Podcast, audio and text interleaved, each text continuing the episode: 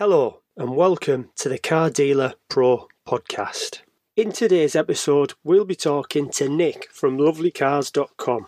Nick is originally from Bulgaria. He moved to the UK to study and then went into the health and safety profession. Nick will be telling us how selling iPad covers as a side hustle in his day job got him started in the motor trade and went from selling old Micras to Mercedes. He normally holds around 15 to 20 cars. The majority are prestige. They range from £1,000 to £50,000. And he's very well known for using high quality images and excellent descriptions.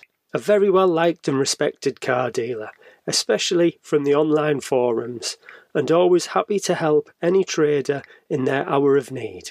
Today we'll be talking lots about advertising and what platforms work best for Nick the coronavirus, warranty claims, from buying to preparing to selling, silly questions we all get asked as car dealers, what valuation tools to use, how to respond to leads professionally, speculating as a car dealer, and what apps and programs to use. There's loads of other stuff in this podcast, and I'm sure plenty of brilliant golden nuggets and lots that I'll be using myself. Hope you enjoy the podcast. Hello, David. How are you today? Hello, Nick. Yeah, I'm good, thank you, Nick. Have you have you been busy? Um, very busy with things that shouldn't really be keeping me busy, but I've painted a big garden fence in the last week, so that's a big achievement for me. Yeah, definitely. and uh, with this coronavirus, like, how have you been surviving during the uh, lockdown? I mean, we've we're actually quite enjoying it from our perspective. The four of us are in the house, and the weather is nice, and we don't have to go anywhere and do anything and we just go to the yeah. shops once every two three days. Um, yeah. and that's it. It would have been easier without a little child but at the same time it's it's a bit more fun than usual. Yeah definitely. I don't think i've ever spent as much time with the kids. Um, my big daughter is 14 the little one is four and a half years old. I don't think i've ever had this much time on my hands in the house not yeah. going anywhere not working in the office till late in the evening so in some respects, we're quite enjoying it. In others, oh, brilliant. get a car park full of cars out the window here, and I want some of them. Well, I want to see some emptiness, if you know what I mean. Yeah, definitely. Did you find it hard at first? The Sorry. speed with which it hit, the the yeah. uh, the suddenness of it all. I mean, we've been looking on the news, and they said China, and then they said Italy, but we're so far away from all of this and then a couple of weeks later and the weeks they just in february they just flew it we were so busy running around all the time a couple of weeks just you click your fingers and they're gone yeah. so um, yeah. when it arrived i was absolutely unprepared for a full-blown lockdown we had cars to be collected cars to be paid for cars to be bought cars, cars to be sold deposits taken it was just not a you know, I, I need to prepare normally for two, three, four days before I stop working. And I maybe had a few hours to, to do all the preparation I needed to do. Yeah. In fact, in the first day of the lockdown, we completely violated it and we drove to a site in Corby to collect um, the last car that we bought from BCA because we knew full well that they wouldn't be able to deliver. Yeah. So we just drove and, and picked it up. And we thought, I thought we'd be the only car on the road when we went, the M1 was bumper to bumper, so much traffic, just as if it's a normal Monday morning. Yeah. And yeah. this was the very first lockdown day. But after that, um, we've slowly adjusted. And I talk to friends all the time, and they seem, you know, quite relaxed about it all. Yeah. Yeah. That, well, that was my biggest uh, worry was being so busy all the time and then thinking, God, how am I going to get used to this being stuck in the house all the time? And uh, it's been three weeks now, and I'm quite enjoying it. So, so, so you've got all your cars then back from BCA. Everything's not only back from BCA. We got them back from all the garages. We actually had. Um, what happened basically was if if I had known a little bit in advance, like if I'd read the news all the time, if I paid a bit more attention, I should have known to basically stop buying a couple of weeks sooner than I did, leave some money to one side, get cars ready sooner, rush them through the preparation. But of course, I didn't. I for us, it felt business as usual till the last possible day, and you know, we were so blasé about it. I, yeah. I honestly didn't. I didn't see it happening. So when it did, we had two cars in garage for mechanical repairs, and we had one day to get them out. One car in a body shop, one car in for the alloy wheels, which we got five o'clock on the lockdown day, on the day before the lockdown. So basically, that was the last car we got out of that company, and then they shut their doors and let the people go. Right. And we've got all cars, 19 cars. I've never had 19. We've sometimes had 15, 16, 17, but we've got all 19. We've got a storage space for um, eight that we actually managed to squeeze nine into. That was that was fun. So we've got nine in there, and we've got um, ten outside of the house here. We've got space for about six comfortably. So we've it's a bit of a squeeze, but we don't need because we don't need to do constant movements Yeah. like on normal days. Uh, it's actually yeah, everything fits in nicely, and all the bills have stopped. You know, stopping all stopping all the bills, all the outgoing stopping. This is Yeah. something that I'd never see before. Like every person that we owe money to, they've said, "Don't worry, don't don't bother for now. Just whenever, That's whenever you can." You can have So- this for free. You can have that for free. You can have a mortgage holiday. You can have this. You can have that. Obviously, we haven't taken any grants because we're not eligible for them, Ah, and we yeah. haven't fully investigated about um, all these director furloughs for the limited companies and all that hot topic. Yeah. But I think the HMRC are still clarifying it. So basically, we um, the only thing we had to do is we had to get our VAT return ready for the it was due yesterday, Yeah. and of course the VAT itself is now deferred until end of March next year. So that's Yeah. another kind of load off of our mind. Yeah, yeah, definitely. Same for me. Um, I cancelled the direct debit, and it was it was one of our biggest VAT bills we've had in ages as well. So it was quite a relief that that kicked in, and it, it helped us. Um, there- there's enough money in the bank, you know, to keep us going for a few months. But because we do pay rates, we will get a grant, so that that's going to help. yeah, that's help absolutely ideal. Yes, absolutely, because it's the grant. A, you don't have to stop working to get it, and B, yes, they'll tax you that they'll tax the income, but that'll be in a year's time. So in the meantime, that's Yeah. I- I something think- for nothing, I suppose, which doesn't really um, happen in our business, but you get you take whatever you can. So Yeah, I think the government have done a good a good job. I far. think they've done a tremendous job. I I didn't even um, the speed with which they decided. I think they must have been prepared for this in advance, maybe a week Yeah. or two weeks before the lockdown, because they locked down on one day and the next day they put to rest all these worries about the bills and Yeah. money not coming in. Basically, they're paying businesses to stay closed, which isn't something that a government will ever do. Yeah. Um, in not in our lifetime, at least. But I hope not. And do you, do you think do you think it's going to be harder on the like big car supermarkets or independent car dealers like us? See, I a, a big supermarket. I have no idea. First of all, what help they will get from the government because they will not get these ten thousand or twenty five thousand grants. And for a big supermarket, that's like a drop in the water. They've got so much overhead. But I think on a case by case basis, they will get a steady amount of money from the government to ensure that they actually stay open, as in stay in business, so that when business reopens, uh, the employees will have jobs. Yeah, yeah, because they're employing a lot of people, so they need to keep keep them. in. Absolutely nobody, absolutely nobody wants to see them out of business. What can we do then during this lockdown to keep getting inquiries from Auto Trader and online? Well, that's the thing.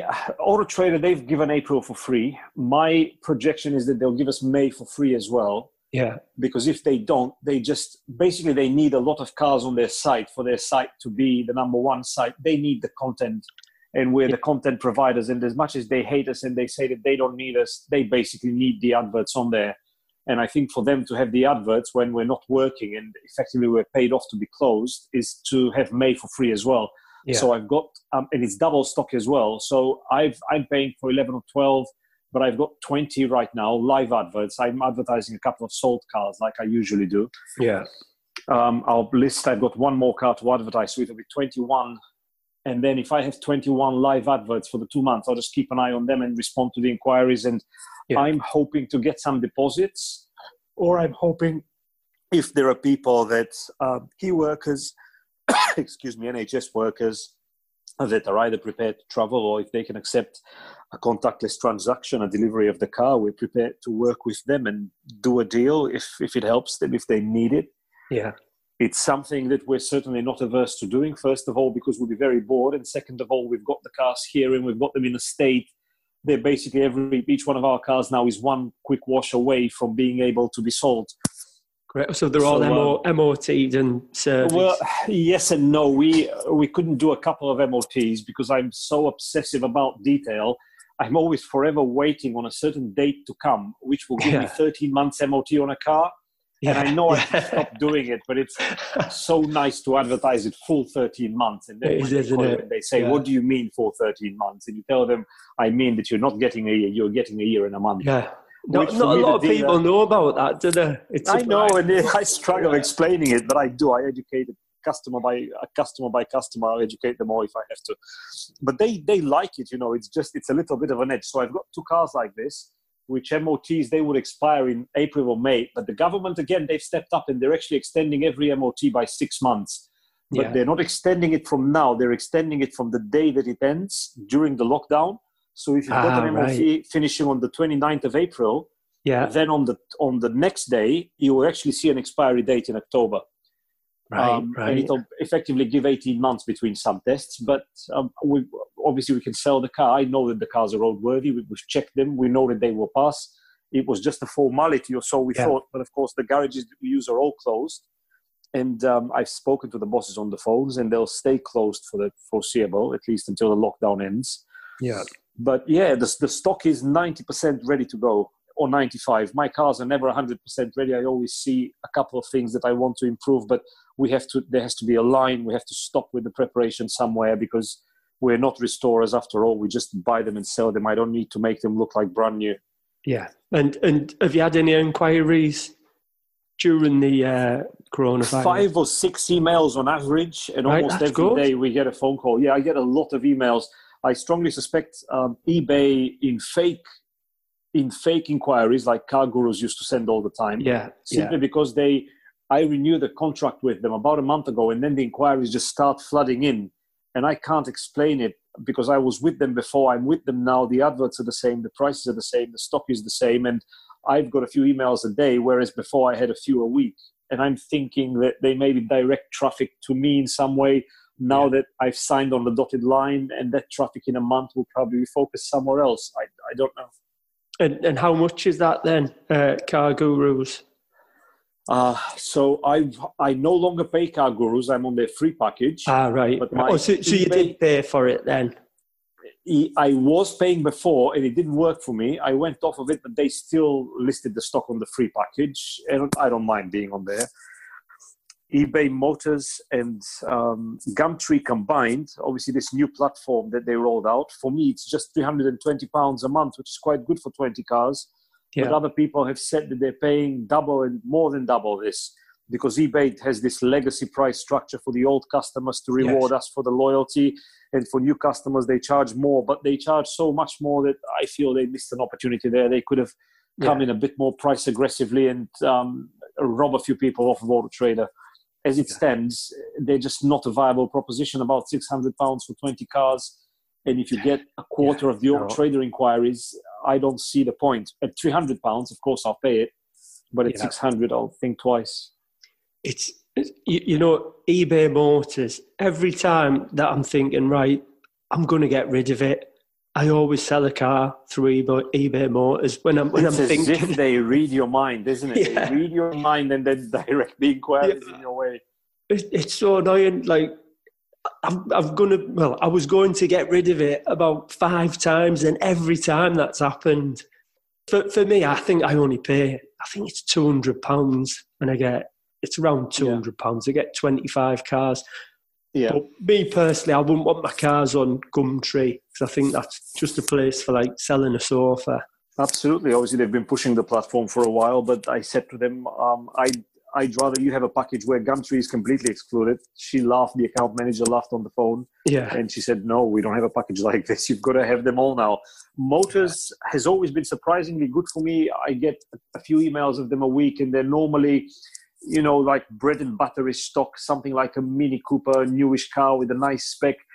Yeah. goes to above middle aged buyers on motors, quite similar to Auto Trader, really. But it, it used to cost me 88 pounds a month for 20 vehicles or 25, I'm not sure, because I never had more than 20. Yeah. Um, but I thought that was tremendous value. And now yeah. they've bundled it with eBay and it works out roughly the same, but it'll just be one bigger invoice every month for those yeah. 300 pounds That's not too bad, that then. No, I, I didn't, I. I'm sure it'll pay for itself. Yeah, definitely. I didn't realise um, Motors was on there, but I must admit, I've never had one customer come in and say, "Oh, I was on Motors looking for a car." So- Same here. I, I spend a lot of time now talking to customers. Where did you find us? How did you, I ask them? How did you search? How did you start your search? Um, I asked them about the technicality of finding us because you know us dealers talk and they say, "Oh, people just go on Google and put this car and that car." And yes, some people go on Google and some people don't go on Google. And Yeah. uh, you've got to be on as many platforms as you can, but you have to I guess keep your eye on the ball and know what um, your advertising is generating in terms of return. And if you overspend somewhere, maybe curb that spend, maybe stop it, suspend it for a while, see if it affects the sales. Yeah, The problem I have is that the business the size of mine, it's just 20 cars. That's just too small sample.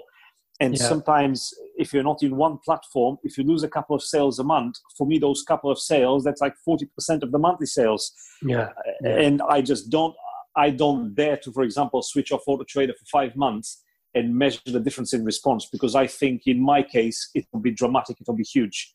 I Yeah. can't see them finding me with that easily on Google, not with the minimal efforts I've been spending on certainly on Google. I should be spending a lot more, but then our time is you know where do you draw the line Yeah. where when do you stop and i just physically cannot do everything definitely. I think there's no, there's no magic formula. It's like the grass is greener on the other side, and you hear of other car traders like, "Oh, I only just advertise on eBay." Then you've got traders uh, that are saying, "Oh, I only advertise on Instagram," and you've just got to find what works best for you. Absolutely, think- yes. And I, in in my case, it was because I started on eBay. When I started back in the day, I didn't started selling cars. I just started selling stuff on eBay. And Yeah. we're talking 2003, 2004, when it so, wasn't popular.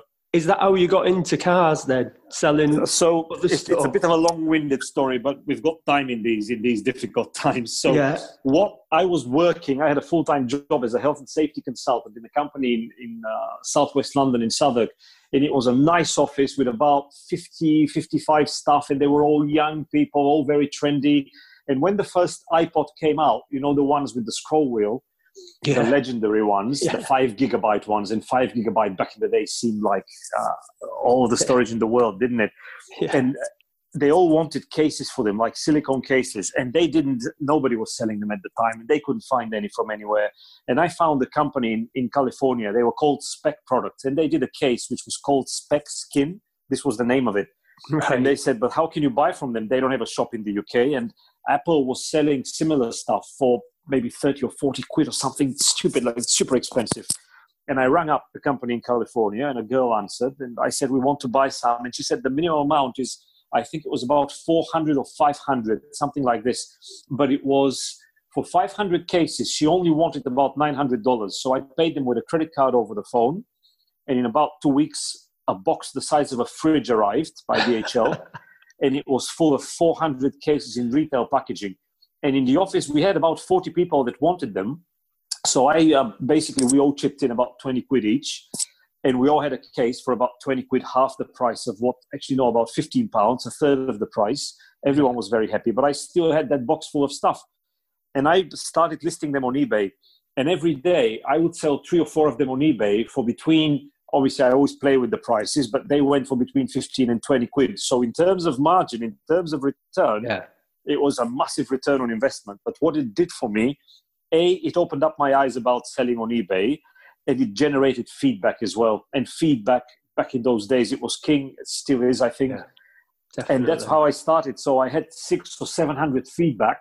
And then I bought myself a BMW. I mean, I, I say I bought it, I bought myself. I just bought it to drive around in the summer.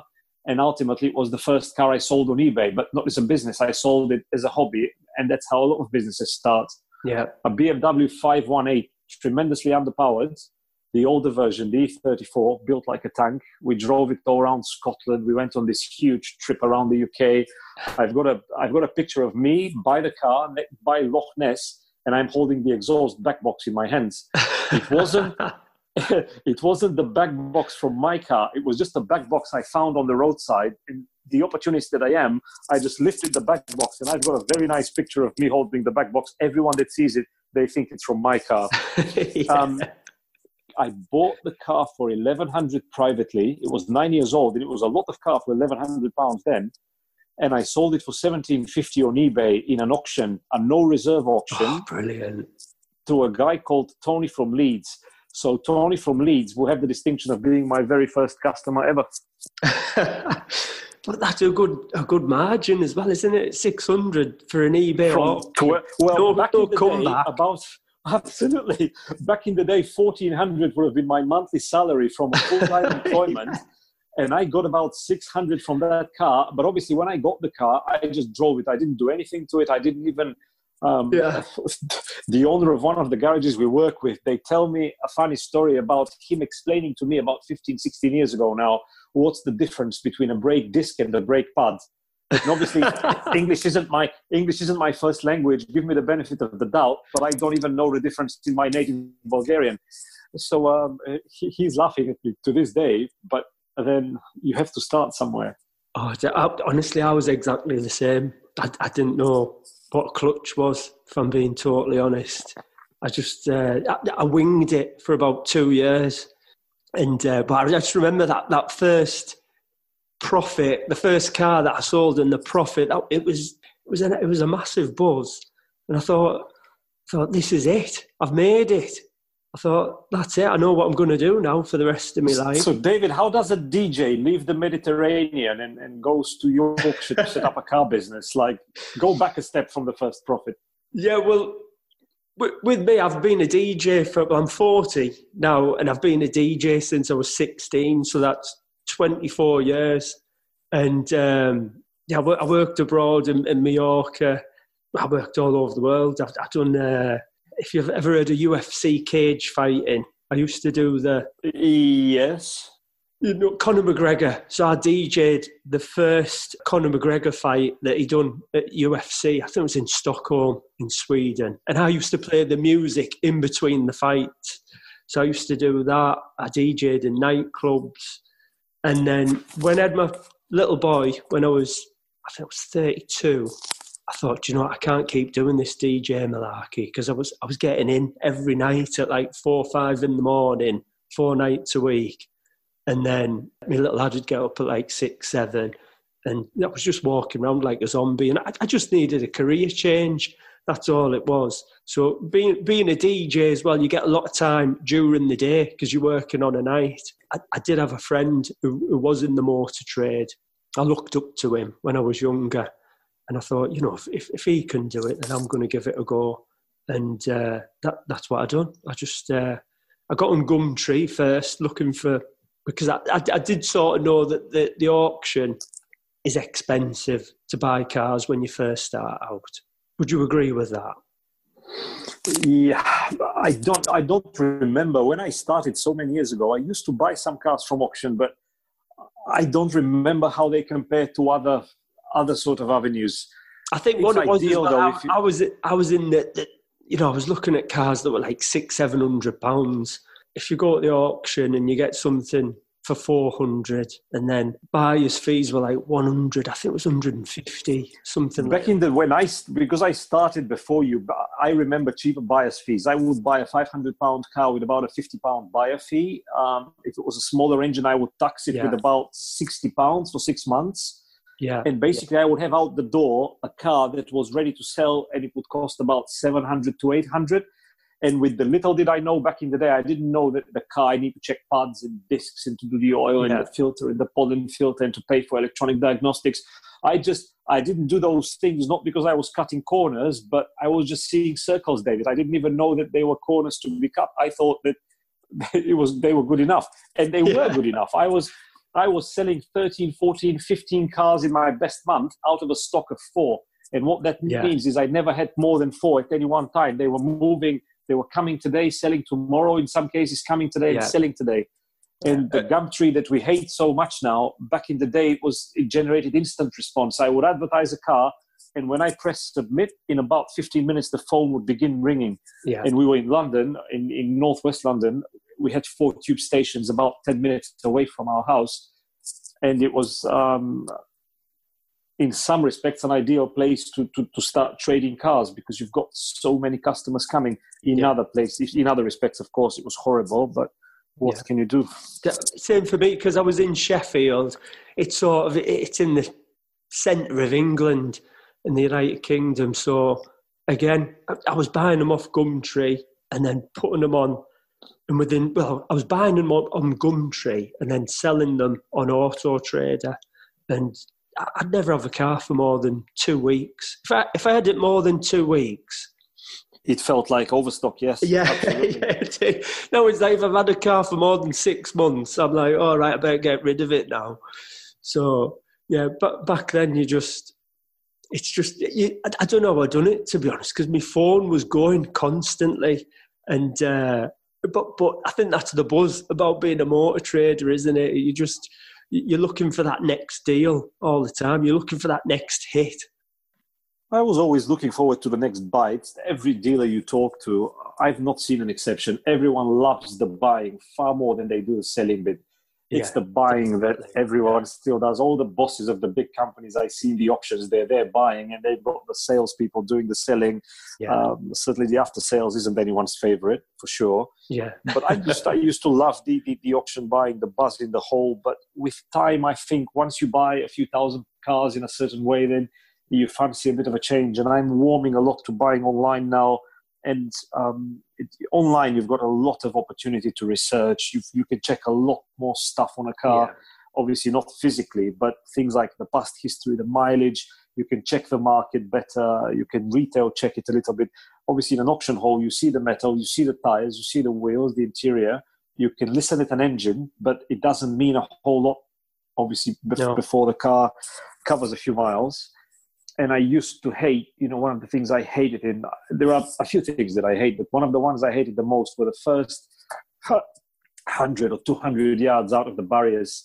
When the barrier opens and you drive it out of the auction car park, those first couple of hundred yards what I used to hate because you would then find out whether the car would accelerate, whether it would be in limp mode. It happens, doesn't it? You've got, you've got to, it, it, you know, no trade out there has never been stung. Everyone's been stung, and the more the more that it happens to you, where, where if it happens now, it, it doesn't bother me one little bit. But back back in the day when I first started, I'd I'd get in the car in the in the compound, and if I turned the car on and it was on radio, radio four, I'd be like, oh, brilliant. I've been thinking it's some old bloke that's had it, and I used to for that as well in the auction hall. You know the um, the, the, the trust stickers for when people go walking. National in. Trust, yeah, absolutely. Yeah. I've got two of them on my car. Absolutely, I do. Careful. Oh yeah. So if, I, if, if, I've ever got to send a, a car to the auction, I'll put like a National Trust sticker in, put it on Radio Four if it's got a dodgy gearbox, and then, you know I might get a better bid. But yeah, all them little things. Yeah, I used to look for. I used to overthink. I used to give myself analysis paralysis, and I think a lot of people do that in the beginning. Yes, because it seems like every purchase seems like a big deal. Every purchase in, is in the thousands, and when you're not used to spending thousands every two days, of course you'll be overanalyzing. And I've been with I've been to auctions with newer dealers and um, just starting up, and I feel sometimes guilty for not looking as deep as they do. Yeah. And I was with a guy, and he said, "Are you not going to open the bonnet?" I said to him, "I've not opened a bonnet in an auction hall for maybe two years now." Obviously, every I had this feeling of guilt for not looking as much as um, I was supposed to be looking. Yeah. And they check everything, every millimeter. They look, and um, he even had a paint thickness gauge to measure the paint on, on various panels. yeah and I just don't have that in me anymore. And I don't know whether it's because I've seen so many cars, or because we can fix everything reasonably inexpensively, or because I yeah. know that the times of um, having buyers that they themselves carry those paint thickness gauges are, I hope, yeah. long gone. I certainly haven't had one, not in the past couple of years. Yeah, yeah, definitely. I would. I don't do that. But and, and and do you remember the first car you bought you bought at the auction? Were, were you shaking with nerves? I or were you okay? I don't remember. It probably wasn't the very first, but I remember one of the very bad ones, one of the early ones. I've certainly bought a lot of bad cars in my time, and I'm not very proud of it. But I remember this um, uh, 1994 Nissan Micra Hollywood, a limited edition, and obviously on a, on that car, limited edition meant that it had the yellow stickers on the sides which say Hollywood and yeah. it was in um, like a dark green metallic, which was never a great color. And it had so much bits and pieces of trim missing. I bought it from BCA Bedford.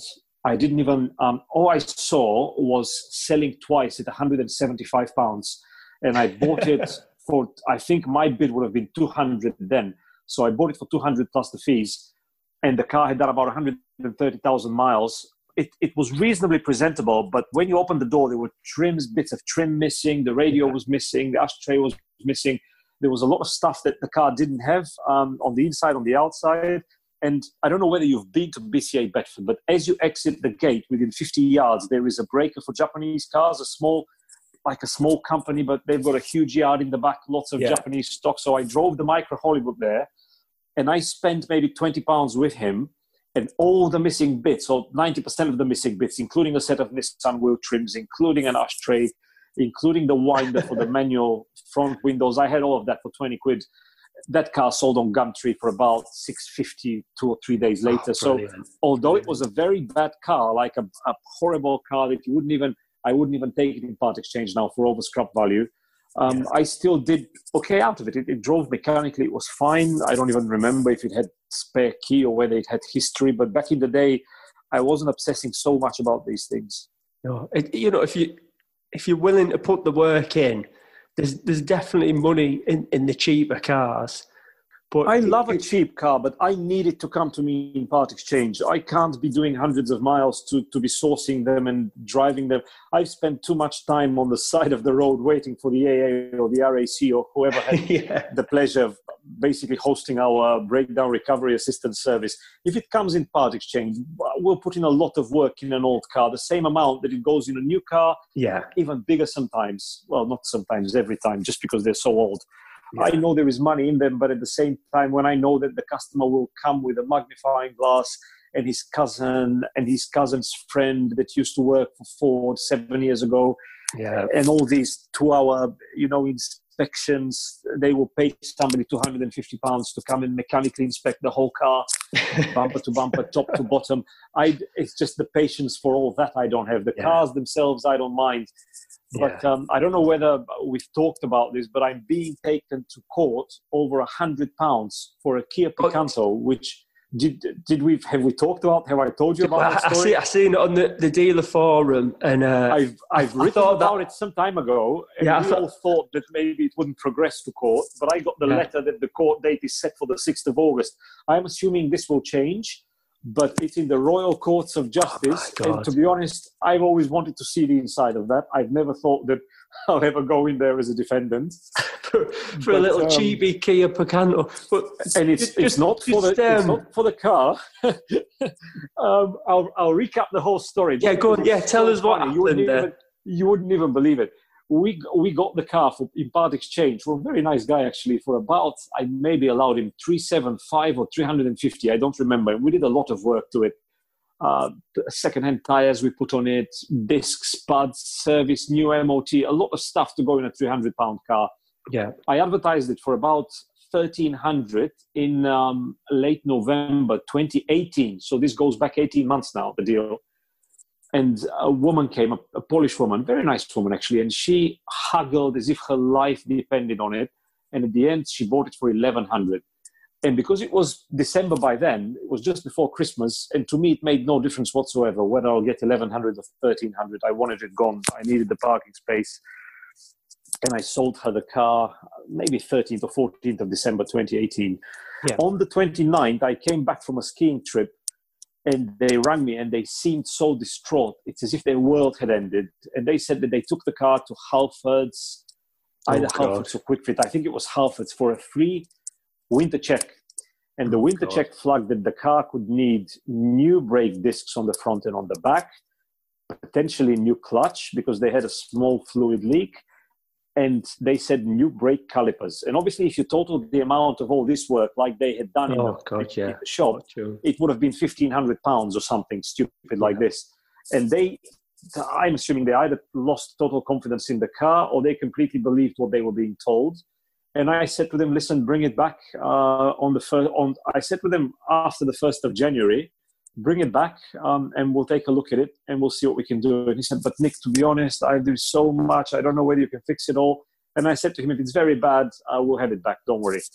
On the 1st of January at 10 o'clock in the morning, as I'm recovering from a particularly heavy New Year's night party, the Picanto pulls up on our drive. and for those that might be listening, if they don't know, we work from home and we've got a long driveway that, that leads up to the house. The Picanto pulls up followed by the couple's other a newer car and um, and and they it was like their life depended on basically them get, giving the Kia back. And the car was dirty, and the, the new wheel trims we had put on it was scuffed, and it was oh, filthy and everything. And I said to them, "Listen, you've driven 400 miles in about a month, less than a month actually, three weeks they had it. You've driven about 400 miles. You've got it dirty. You've scuffed it up. Uh, I don't basically the first garage that could have looked at it would be closed for another five or six days before they can even put the car on a brake roller to test the brakes and all that.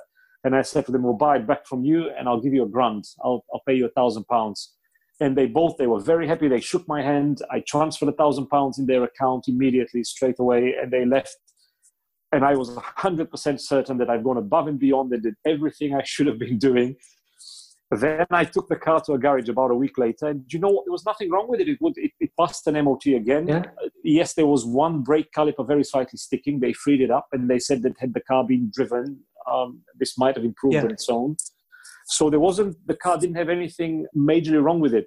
And then they started sending me letters saying we were entitled to a full refund. We paid you eleven hundred. We want our hundred pounds back. And it's over these hundred pounds that we're going to court. And I said to my other half, I said to her, listen, I, we, we shook our hands. I did exactly for them what I said I would do. I shouldn't even have um, taken the car back. I should have just asked him to come and pick it up and yep. drive it happily because it was a lot of car for 1100 pounds. But uh, no, it's over these 100 pounds that we're going to the Royal Courts of Justice on the Strand in London, WC1, on the 6th of August. And luckily for me, because I've cancelled all of my travel to the end of the year now, 6th of August is a Monday. It's I'm free as a bird, and I, will go. I just want to see what happens. I'm curious. Um, so if, if I find for them, it'll be two or three hundred pounds. I'm looking at when you add other stuff that the courts will add, like maybe some tax and some insurance and whatever. But I think for me that'll be cheap education, and if I win, it'll be the best experience by far from 2020 up until that point. Honestly. Yeah, definitely, because they've had their money back so they're basically going to court for what, a hundred pounds? So or yeah, they're going for about nine percent of the total purchase price or something because they had a thousand pounds back. But for me, the bigger thing was if they told me when they were sitting in the chairs opposite in my office that they absolutely wanted the eleven hundred, I could have probably um, negotiated with them a little bit more, or, or I could have at that point told them, okay, you go home now, leave me the key, we'll have it inspected. I'll give you a call when the garage gives me their findings. But as it stood, they just wanted to have their cake and eat it too. And I wish that somebody uh, could explain this expression to me 25 years ago when I was learning English with this example, because it just it's a very nice example for this expression. Yeah. To have one's cake and eat it too. That's what they wanted. They wanted to take thousand pounds straight away just to be on the safe side, and then to start sending me four-page letters for the other hundred. Yeah, yeah. And um, even logistics intervened. They were sending letters to them, and we'll see. They they still haven't paid the final twenty-five pound court fee. So, so we'll see what if, happens. If, if they haven't paid that court fee, then it, it it won't. Will it not go to court then? It will be struck out. But the thing is, because of what's happening now, they might. They've got a deadline of sixth of July, one month before the hearing date, to pay the court fee but maybe if all the, the, the, terms are extended, maybe this hearing will go in in year 2021. Who knows? But the funniest thing of all is when the, the Kia came back, we cleaned it up and I sold it for 1500 pounds. Basically, it was worth yeah. um, 15 all day long. We just sold it too cheap to the first customer. Yeah. And it yeah. even passed its MOT without a single advisory um, in November of, of 2019, a year after I've done my, my MOT and it it had done eight or nine thousand miles since I sold it. So um, the unsuitable, the unfit for purpose car that was condemned by Halfords was yeah. happily driven by someone else for a whole year, which just goes to show that sometimes with cars you need to be careful selecting the car, but you need to be careful selecting the customer. Yeah, and in my know, case, yeah. in my case, there were no red flags whatsoever. I, I honestly didn't think I had a problem with these people. At, at no point did I think that. No, you, you just don't know, do you? So, what's your process from when you buy a car at the auction? And then what do you do? Do you take it home, give it your own once over, or do you take it straight to your mechanic? So basically, it, it depends on a few things. And sometimes when I've looked at the car at the auction, especially if it needs bodywork, straight from the auction, I take it straight to the body shop first. And the reason I do that is just I just can't look at the car in, in, in a right state and they do quite a good job for not a lot of money and they work very quickly. And I'm always keen to get it to the body shop first. The problem with that, and I've only had it a couple of times, but it's a problem, is that you say you pay 400 pounds for bodywork repair, and then you find out that your car needs a differential, and you only find it out because you did 100 miles of driving and it just yeah. uh, increased. So you felt a vibration that you didn't feel on the first drive because you were talking on the phone the whole time. That's the yeah. only problem of of um, starting preparation on a car that you don't know quite well. But then majority of the dealers they get the car straight from a transporter and they work on their own side without putting a single mile on it. So they're in a similar position to me in that respect. You have to start somewhere. And I typically prefer to start with collecting the car myself if it's if it's in Blackbushe or Bedford, um, which is both of them are 45 minutes from our house. I prefer to collect because it's much quicker for me, much easier, and it gives me about a 30, 40 mile test drive on a motorway, which will yeah. show you most issues. What I would normally do is I take my machine, my diagnostics with me, and I will delete all faults from the memory in the auction car park. So when I drive it for a couple of hours to go home and to get it to a car wash and to get it to this place and that place, if there is anything um, still faulty, it'll return. And you'll know on the first day if, for example, you've got a dodgy ABS sensor or something stupid like this that um, you can work on. But I typically start body repairs first, and they're on the same industrial estate as my mechanic, and then he'll do a service on the car. And then I um, I use another a third garage to do my MOTs, and they're very good. And their tester is a veteran tester. They do the MOTs for Ferrari in London, for Lamborghini, Pagani, um, all the super prestige brands sold by HRO, and they do their MOTs. And there is a lot of value in that to me to say to my customers, listen, this little Kia Picanto that you're taking me to court over it was actually MOT by the same people that do the MOTs for Rolls Royce. yeah. It's um, five minute drive for me, but at the same time, you know, every drive is an opportunity, isn't it? It's like a mini pre-delivery check where you keep checking: yeah. is this working? Is that working? I had a Mazda the other day, and I went through it with a fine tooth comb, and I spent the whole day in that car. And only late in the evening, I found out that the it had a problem with the central locking, in the sense that when you press lock, the car locks and you hear a click, but the driver's door is actually staying open. Yeah. And it wasn't easy to find out because you just, I'm not in the habit of trying a door lock to see whether the car is locked. Nobody does it these days. You just press no. a button, lights come on, yeah. and you know that yeah. it's locked but I just um, I opened the door. I forgot it was locked. I opened the door and the door opened. So there you go, faulty door lock. Another hundred quid. What What's the most ridiculous question you get asked all the time? Are you married? Is something that comes up very regularly, and I always and I always laugh at the question, and I always tell them, no, I live with my other half, and we've been together twenty years, and we never got round to tying the knot. And it's uh, I'm Bulgarian originally, and in Bulgaria, if a lady asks you, "Are you married?" normally she just wants you physically. You know, I mean, she wants. And here, the, the question doesn't mean that. Here, the question just means, "Are you married?" As in, do you what do you do for a living? And yeah. it's just one of these ice-breaking questions that people ask. But when a lady asks you the question, you kind of you always start flattering yourself and oh i still have it in me you know so that's yeah. one of the most ridiculous questions in a used car sales situation uh. but some of the, some of the other ones, and there are some that I really hate. And one of them is why is the mileage so low? And oh, I hate that one. I hate like, it. How do you answer that? Because the car hasn't traveled very far. Why weren't they? Because the person maybe weren't in employment. Oh, yeah. so it was owned by someone unemployed then. And yeah. and when they sort of start leading you on from that, it's I, I don't tell them it came from an auction. I basically I will tell a customer that the car comes from main dealer groups after they take it in part exchange, which yeah. is the truth. This is where it comes from. It comes through an auction, but they don't sell it to us, at least in most of their sections. And I, I, I can't tell them the car came from an auction. I've never seen the, the people that owned it before, but I tell them it came from a dealership, and the dealership they weren't very specific. We don't know, but we're assuming from the name of the lady. Look, first name of Sheila she probably wasn't in her 20s and um, probably she was retired, probably didn't have a daily commute. And if you work out the mileage, it's about 4,000 miles a year. That's actually what about 400 miles a month. That's still, the car has still been driven. It's not like yeah. it's not been driven. But I don't, it's a sort of question that I want to ask every low mileage buyer, why do you want to pay me double for the same car just because it has a very low number on a digital display? It's not a much better car. You can have a much better car for half the, you can have the same car for half the money in the same condition, or for that money, yeah. you can have a much newer car with more miles. Why are you obsessing over the car having done yeah. 20,000 miles instead of 45, for example? But of course, there are some questions that we can't ask yeah. It's just impolite isn't it? You, you don't yeah. ask them that question but at the same time we're fair game. We can be asked anything. Oh god yeah. Anything anything. It's a, it's a bloody nightmare sometimes. Sometimes i say when there's oh why is it so such low mileage? And i say oh, i think it's been clocked to be honest. And then and then i see the reaction and nobody ever laughs. They all go oh has it? And i think no and then you just go no of course, yes, it, of course it has. Yeah so no, nobody has ever laughed at that ever. Probably not really that funny, but to me it's funny. But yeah, I get some.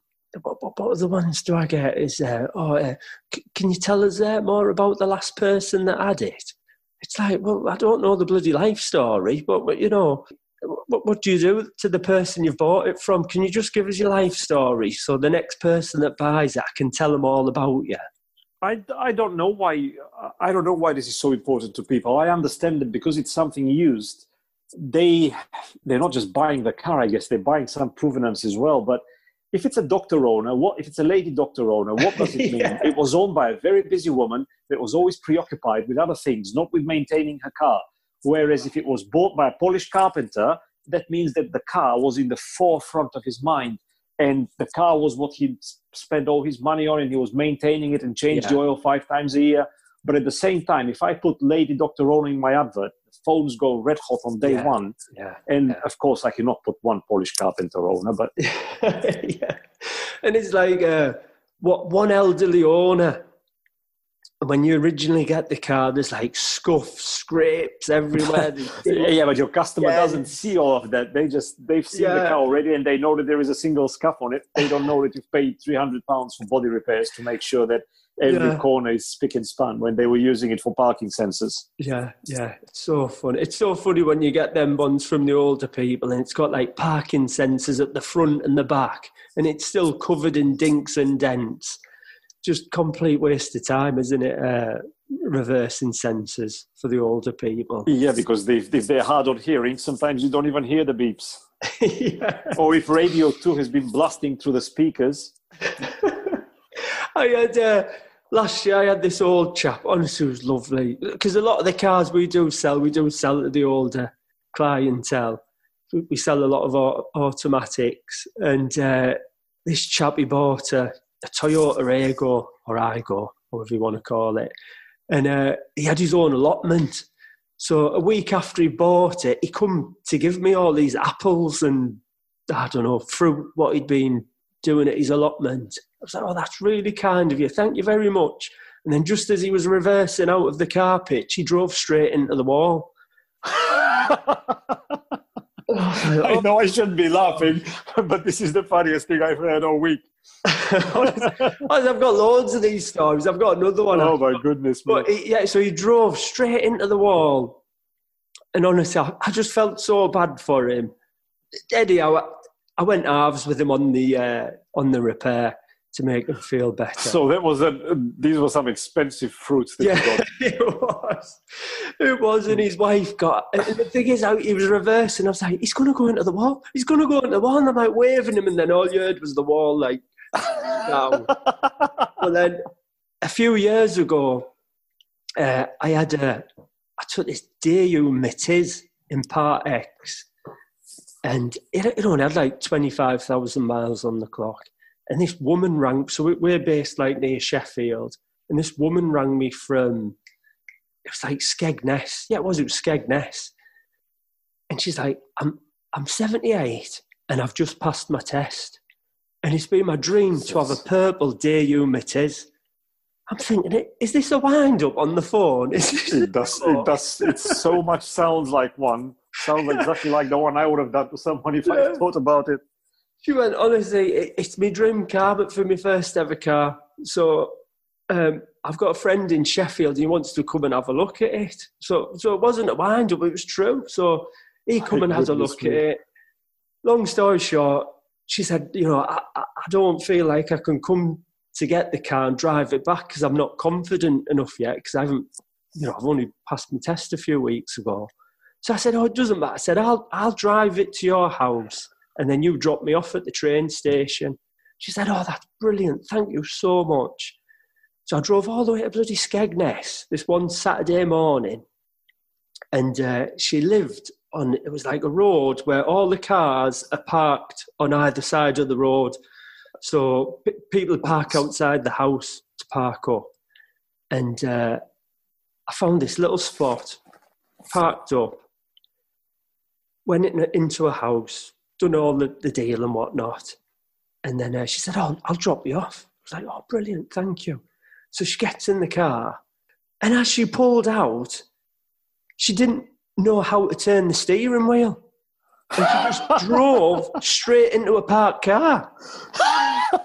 Dro- I swear to God, she drove straight into a parked car. Oh my goodness me. So she hadn't had a car for more than 20 seconds. And uh, yeah, I reversed out for her. And I, anything, anything more than a scratch on that car is a write off if it goes to anywhere near an insurance company.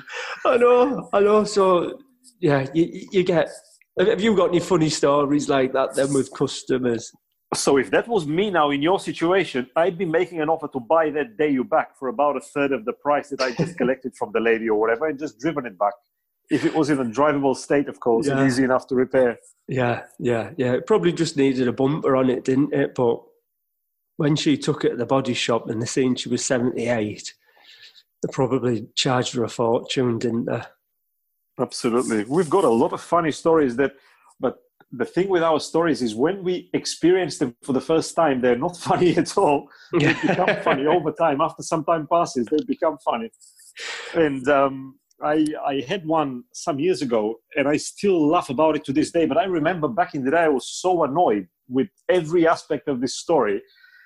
Um, I sold in 2015. I went to a hospital. I had some internal bleeding, and it was December and I went to a hospital. I thought just for a check, but they kept me there for four or five days for tests, and I was so bored. And I had my iPad, and Wexham Park Hospital uh, near us in in in Wexham, they have the fastest Wi-Fi I've ever seen anywhere.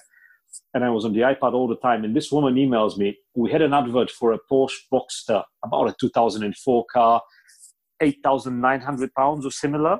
And she starts sending me emails with silly little questions about the car. And of course, I'm in the hospital bed with all the time in the world and fastest Wi Fi ever. And I answered every little minor niggly question she could think of. One of them was Does the car have black center caps or yellow? And I thought, bloody hell, on a Ferrari, that's a thousand pound option difference. But on the Porsche, it's just a difference between the car being older or newer. And on my pictures, you couldn't really tell because of the, the dark afternoon light that I like. It just so I had to ring my other half from the hospital bed to go out the house to see the color of the center caps. They were black. Ultimately, this is what she wanted. And lo and behold, she sends me a 300 pound deposit. And I, as I lie in my hospital bed, she sends it straight to our bank account. And she says, I'll be with you on Saturday to collect. But it was a Thursday, I think, or a Wednesday. And the doctors couldn't tell me whether I'll be out on Saturday. And I, um, on the next day, I called her and I said her name was Linda. I said, Linda, I, I'm in a hospital. I can't explain, but I might, might not be out on Saturday. Oh, don't worry, love. I'll come next Saturday. And she wasn't even remotely bothered by not being able to travel straight away to collect the Porsche that I assumed she would badly want. Now, they let me go maybe on a Sunday or a Monday now. And I, I gave her a call and I said, You're welcome on Saturday. oh, I can't come on Saturday. Can I send you a slightly bigger deposit and we'll do it in a couple of weeks? She sent me another 500 quid. And then she started answering my calls, stopped answering my calls for maybe a week or two. I couldn't even reach her. I would call and I'd have a missed call and she wouldn't return my call. I'd send her a text. And the car was still for sale on, um, on Auto Trader. And I had a decision to make. I had 800 pounds of that woman's money, but she wasn't answering my calls.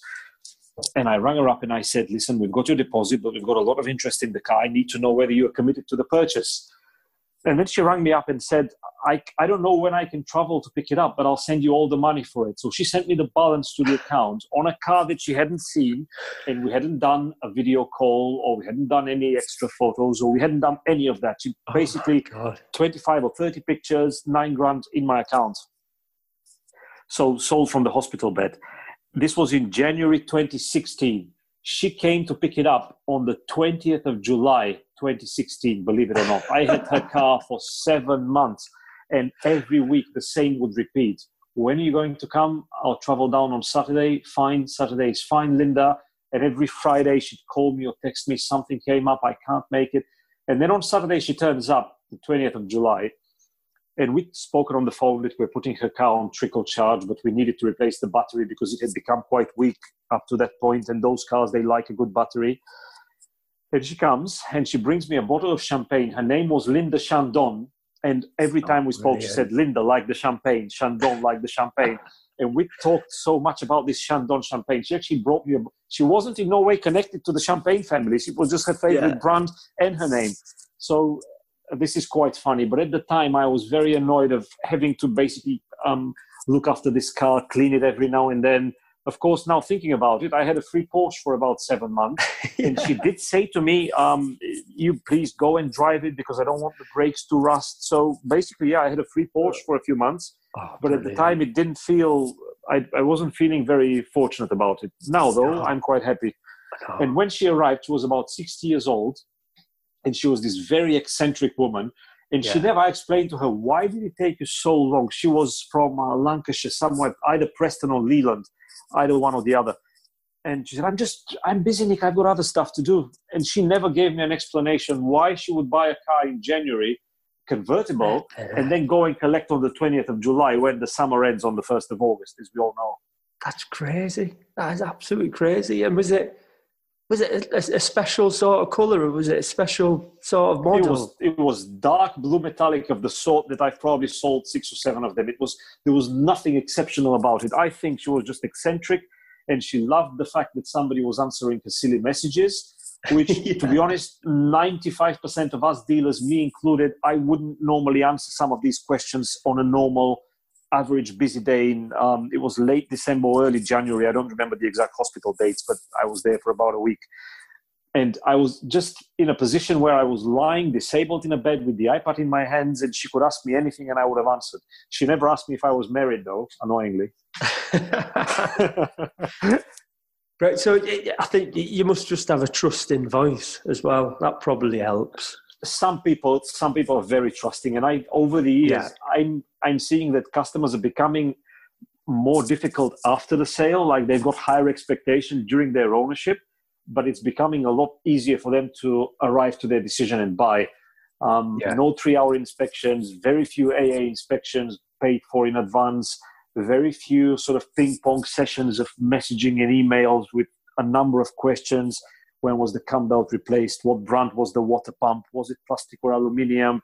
Yeah, I used to answer, yeah. you know, dozens and dozens of questions in my eBay heyday. I was yeah. constantly on the computer having 10 emails to answer. And now nobody asks anything. They just, they pay me the money in advance and they come and pick up the car and drive it away in the sunset. And if we're all fortunate, I only hear from them again when they need a replacement or when they call me to ask if they can pass my number to a friend or a relative, and I even promise them some financial gratitude for that because I'm grateful. Yeah, it's it's great when it's like that. It is good. It is good. You do. Um, it's a it's a bit like scoring a goal. Uh, Brian Clough said, "Oh God, I can't remember. I can't remember his uh, his quote, but it's something to do it takes a second score a goal, and it's a bit like that with selling a car. Absolutely, especially yes, absolutely. when you, you'll go through a real bad barren spell, and then you'll get somebody ring you up and they'll say, oh, I want this car. They won't have seen it. And they'll say, I'll send you the money now. And and that's it. You've, you've done a sale. You've got the money in your account.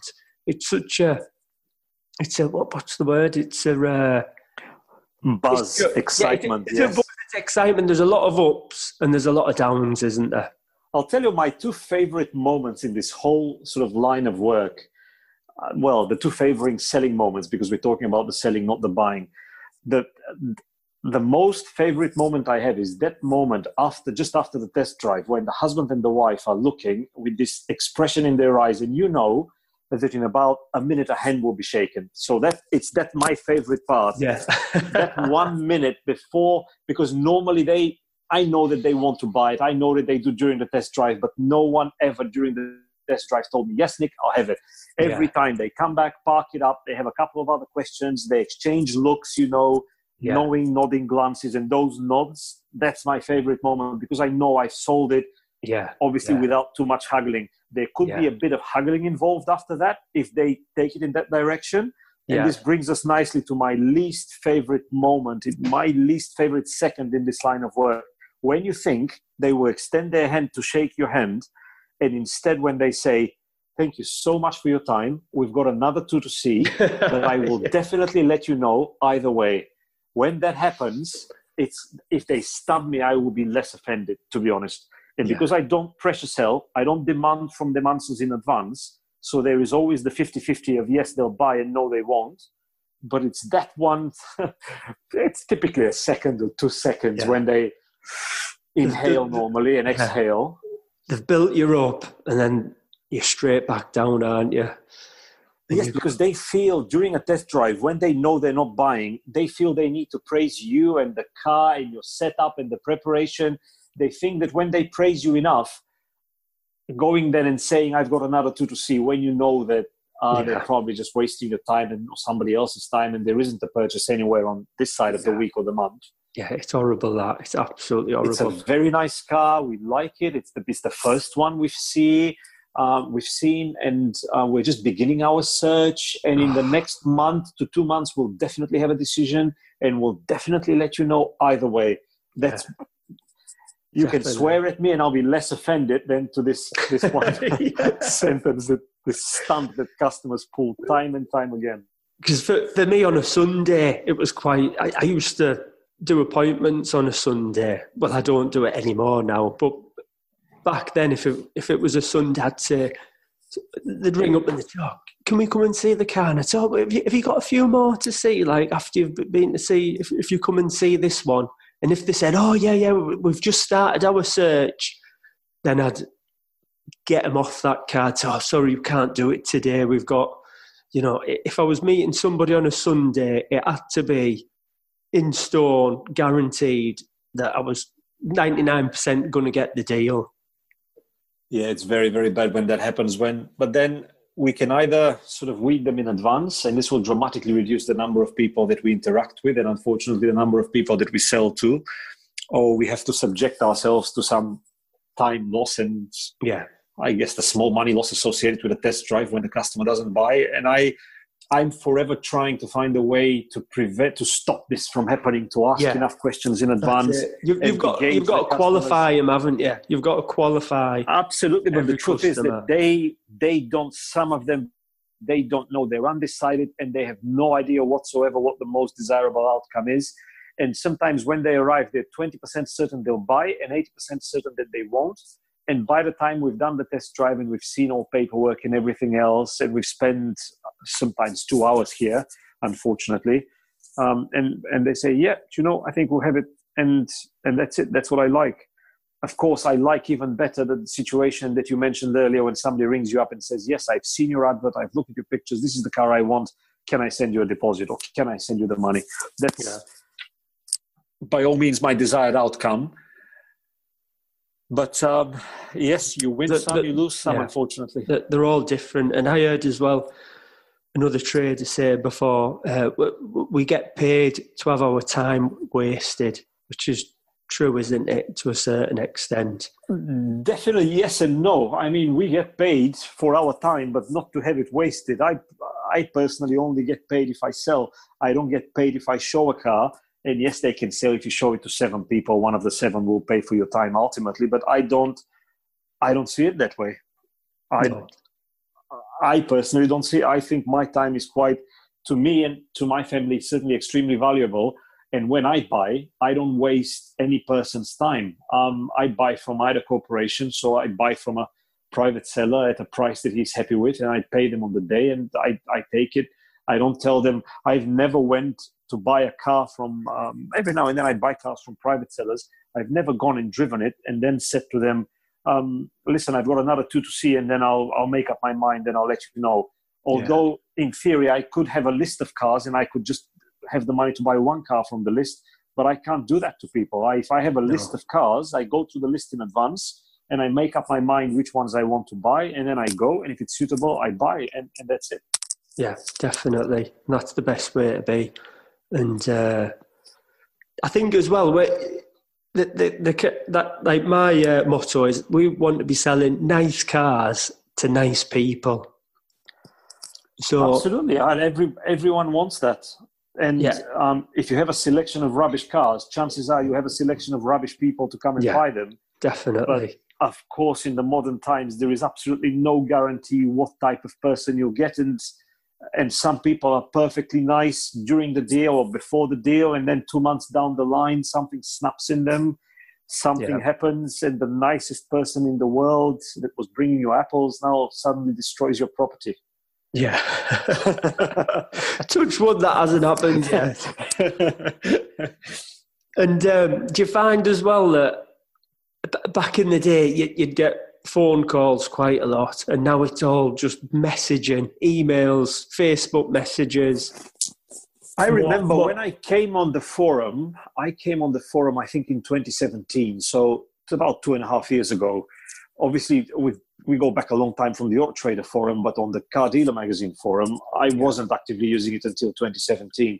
And the, the, the, prevailing thought at the time, and this is only two and a half years ago, was that the serious buyers will call.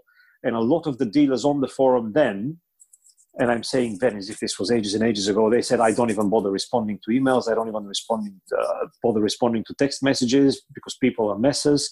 And majority of my leads now, they start, even on the Auto Trader, it's probably 50-50 between a phone call and either a part exchange inquiry or a, an email inquiry. Is the car available? Can you get in touch? And there is a phone number. So I call them basically. Yeah. And these inquiries, they back in the day from from my eBay days, we got a lot of messaging through eBay, a lot of messages. But even then, people were calling because I always found a way to publish my phone number on um, on my listings for the cars. Yeah. Now I'm not so sure if you're selling something on eBay. Um, I think they've got rules against you yeah, you putting your own number. Think, yeah. Sometimes you can, sometimes you can't. Yeah.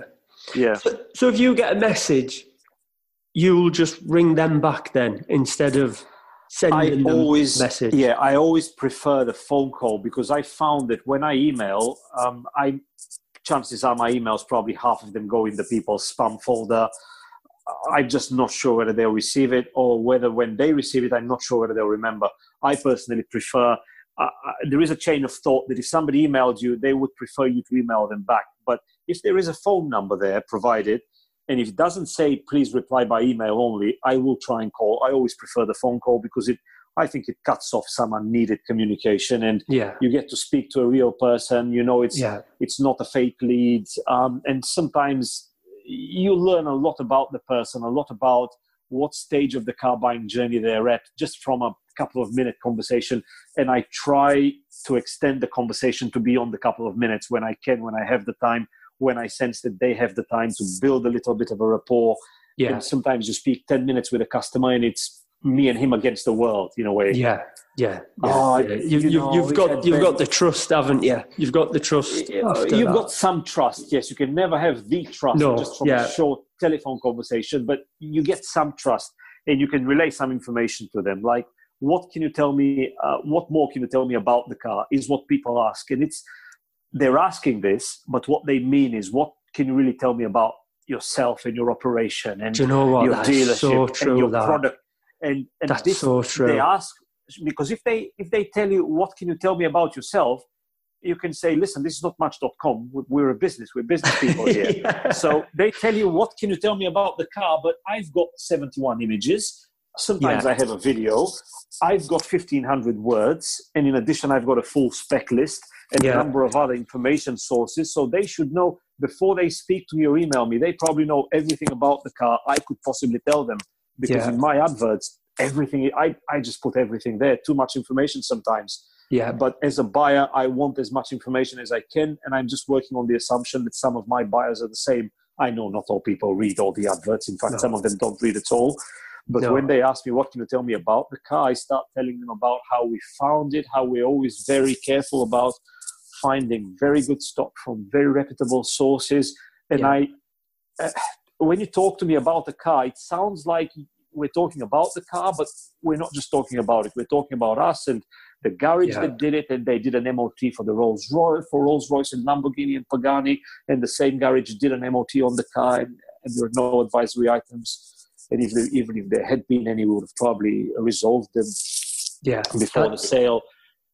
It's so true that because when they ring up and they say, "Can you tell us more about the car?" It sort of gets you on the back foot.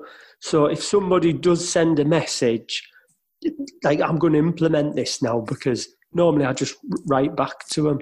But if you, if you ring them back, like you're saying, it, it, it, it's cutting out their messages. Uh, it's cutting out them questions of the customer saying, I, uh, I feel tell me more about the car. Yeah, I feel it's a shortcut. It brings you closer to the customer in a way, and it it basically what it does is it gives you some hours of advantage before that customer speaks with another dealer because they could have sent 10 email inquiries and typically out of 10 email inquiries they'll get maybe two, two or three replies if they're yeah. lucky a lot of dealerships don't they're not effective in, in replying to these leads to this day and yeah. i know everyone improves and improves and improves and improves but it's one area where my customers they time after time they say we sent five emails and you were the only one that replied or we sent yeah. 10 emails and we got three, three replies so there is this i think 60% ratio of miscommunication if you dial the number what what often happens though with dialing the number, I'd use my mobile, and of course when yeah. they um, email, they they emailed an ad from the auto trader, and they will have if they don't answer, and some people don't answer unknown calls, or if they miss a call, they don't return a call from a number that they don't know. Then if I get um, if I don't get them, I will send a text message. I'm Nick from Lovely Cars. I was trying to reach you regarding one of the vehicles that we have for sale. Blah blah blah. So yeah. that they know that that number is mine, and then typically they'll call me back. Yeah, that's great. That that is. Uh, Excuse me. That is that's really good advice. That definitely. Um, oh God, can't think the word. So, for doing your valuations, do, do you use CAP or do you just yes, use I've Auto always, Trader? I've always used CAP. Obviously, Auto Trader is providing valuations for three years, maybe, or I don't, know, maybe four. But I've used CAP uh, since 2005, 2006, and there is this really good um, on the Volkswagen website if you just type in Google Volkswagen Part Exchange, it brings you to a page which is I'm assuming Volkswagen have a like a partnership with CAP. It's it looks like unlimited valuations, and I use that, and it's an accurate CAP clean, CAP average, and CAP bottom book guide. So it's it's very good, and it's right now it's free. At some point, I'm assuming that this will stop, but it's it's working perfectly, and that's what I use and have been for quite a while. I always um, when I buy, I always trust CAP implicitly because in an auction situation you have to, and I know that it sometimes it's incorrect in a retail environment, and and this is the advantage now that we have with the online.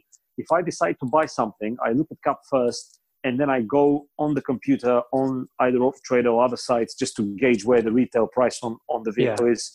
But even that doesn't tell you the the story because some car supermarkets now they have this I guess sleeper vehicles, big motoring world, are one of the most prolific ones where you'll you look at CAP and CAP will tell you to pay 15,000 for a car. Then you go on Auto Trader and you find one for 15,700 yeah. and it looks seemingly the same. But of course, if you want to buy that car, first of all, it will not be physically available. But if you ring them up and if you say, is it available? They'll say, yeah, yeah, come and see it. When you go there, they will tell you this was sold, but we've got this one for 16,750 yeah. or yeah. 17,250. And if that car is available, and if they sell you for that lower price, they will demand that you purchase a one thousand pound three year warranty extension from them, yeah. or they'll yeah. charge you their two hundred and ninety six pounds and seventy one pence admin fee. And it's these sleeper vehicles which are the problem that you are look you're seeing on Auto Trader, and you have to make an assumption in a split second whether that's whether you're competing against it or not. Because if a customer calls and if they say no, this is sold, this is not available, then you're not competing against it. Although one thing it does is it puts this price point into people's minds and it makes them reluctant to pay any more. Yeah, and they will come to you and they'll even print off the advert and and try to haggle, and that's where the problem is. So you, I personally trust CAP when I buy, and I hope that there is money to be made somewhere down the line. Good, because you know I look at some cap prices and I think, flipping heck, I've seen that car on Auto Trader for uh, around that price, but what you've just said there, yeah, it makes a lot of sense because the price what they've got on Auto Trader, like the, the supermarkets, that's the finance price as well. You cannot physically buy that car with cash. They don't want your cash. Absolutely, yes, absolutely. if they have a big finance commission percentage, I would I would understand them doing it. In fact, I was considering putting in some of my adverts a couple of years ago. Um, this is only available on finance because after a couple of discounts and a couple of repairs, the margin it just isn't there anymore. So if it sells yeah. to a cash buyer, or God forbid, the worst case scenario is a combination of cash and part exchange that in itself has some other problem that you may yeah. or may not find before you buy it. Yeah, and I'm not definitely. one when I take a part exchange from someone when I buy that car that carries mine. I'm not one to go on the phones and threaten them with court action unless they send me yeah 500 quid for the engine problem that they didn't disclose or the DSG gearbox that yeah after you drive it an hour begins vibrating. Yeah, yeah, same here, same here. You, because you bought it at trade money, haven't you? So it's just it's it's, it's part of the job. You've got to accept that.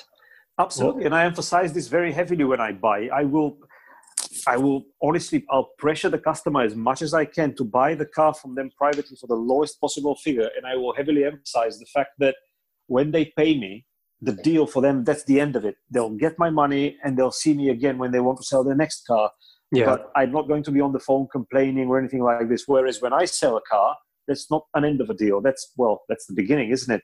Yeah, yeah, definitely. And um, so you, you know when um, people send a message and the first question is, "What will you take?" How would you reply to that? I if if it's if it's what's your best price, I will reply with something like, "My best price is say 200 pounds over the advertised, whatever that is. My best price is this, yeah. but um, I'm happy to accept if I've advertised it for 3,000. Um, I'll just put in, I'm happy to accept 3,000 and I'll spell 3,000 in words so that it looks different to the 3,000 yeah. number which is on the advert copied above. Yeah. But um, they will then try, maybe some people will try, but I don't get, I get very few of these these days. I don't know whether it's the stock profile, whether it's the location. When we're in London, around London where everyone is an immigrant, everyone is, and I'm one of them, so I can easily say it.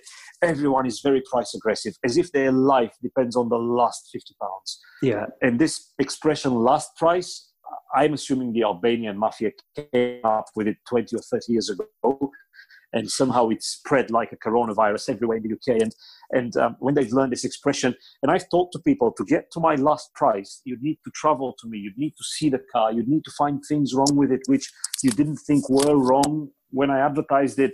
Then you need to sit on the chair opposite me, and you need to work quite hard for every 50 pounds you manage to chip down on me just because it's basically it's my income and I don't want to get any less for the car than I can from someone else. Yeah, yeah. That's right. Yeah, but I'm a cash buyer. I'll give you cash money. And I tell them if I get the cash, if I go to my bank, HSBC, they charge me 1.2% for cash pay in deposits. So yeah. all I can do with the cash is basically just spend it, not declare it, hide it from the government, and then and I tell the customer this, and it, the color of their face is changed, and I tell them, and this will be this will mean me and you jointly defrauding the HMRC of their VAT. and when you when you put it away to anyone, yeah. Uh, they've got a huge amount of sense of humor. It, immediately they're on the back foot. But yeah. I will only say that when I know that there is no deal to be had and just before I wave them goodbye. And um, I'll only say that then. Yeah, definitely. Because it's really on our adverts, the third picture in in it says, oh, fourth or fifth, it says all cars fixed price. I've seen, I've seen that. Yes. Yeah, and you still get people messaging you saying, "Oh, what's your best price?" And it just shows that quite a lot of people are just looking at that first picture on the advert and probably just sending out emails to loads of different traders just chancing their arm. But bear in mind, there are some people I personally will get motivated by something like our prices are fixed. I'll get very motivated by being able to chip something down. You know, I'll, I'll, oh, yeah. all my ambition will kick in to be able to get something off. And if it's not the price, I'll need an extended warranty or maybe yeah. some fuel or maybe yeah. a bag of apples or whatever you can throw. And some people are like this. And for them, I had somebody recently and he said the game, he repeatedly he said the game. And I said to him, for me, that's not, that's no game. For me, that's my life. It pays everything that you see here. It pays for the house. It pays for the kids I, for me, that's not a hobby. I'm not a retired banker that made a million or 10 million from selling some business somewhere else. The no. income from this is, is my day to day. It's, it's everything. For me, that's no game. One day, when I'm retired, old and very rich, I will call it the game in a like in a Bernie Ecclestone way, you know. yeah. I'll send the helicopter to come and get you in that sort of way. Then it'll be the game. But right now, while we're playing the game, it's this is no game. No, not at all, not at all. And uh, just the, the, the margins. A lot of the car, not some cars have got great margins in them, but the way I look at it, there's plenty of cars with rubbish margins. So when you do get a car with a good margin, I d- I don't like t- knocking two, three hundred pound off because it makes up for the ones with, with no margin in them. So that, that that's why I work on it's it's all it's an average, isn't it? Really over the year. It is an average, but I personally like to I like to extract as much as I can if um, if it doesn't cost me too much time in stock because there isn't a magic formula. Nobody can tell you if you are five percent cheaper than the market, you'll sell forty days quicker. They're just typically if you're slightly cheaper, yes, you may sell quicker, but likewise you may not. And sometimes you sell quicker. Yeah you get uh, you get less money then you go and buy the next car that has a problem. You send it yeah. back to an auction then you go and buy the next car that doesn't have a problem but sits in stock for seven months. Yeah. So uh, you know i always prefer cars to cash. I prefer to have stock than to have cash. And right now in this situation that we're in amid the coronavirus lockdown my bank account is reasonably empty. But because i've got a quite a full car park yeah. um, i've you know i feel reasonably confident that cash will start coming. And I, I need a small amount. I don't need a huge amount. I've, I operated what can only be described as a super low cost business. And I've thought many times about expand or getting bigger premises or getting maybe more cars or a valet or a driver. But my, it's more a lifestyle business for me. I work it all the time from the house. Yeah. And we've decided for now that it'll actually work for us quite well with I think 20 is the ideal number of cars for us but we can never get there. Every time we have anywhere near 20, we sell five in a quick succession. We're yeah. down to 15, and we just. Uh, yeah, you, you're keeping the wheel turning, aren't you? That's absolutely yes. That's and I think if if there's just one of you on your own, twenty cars is the ideal number.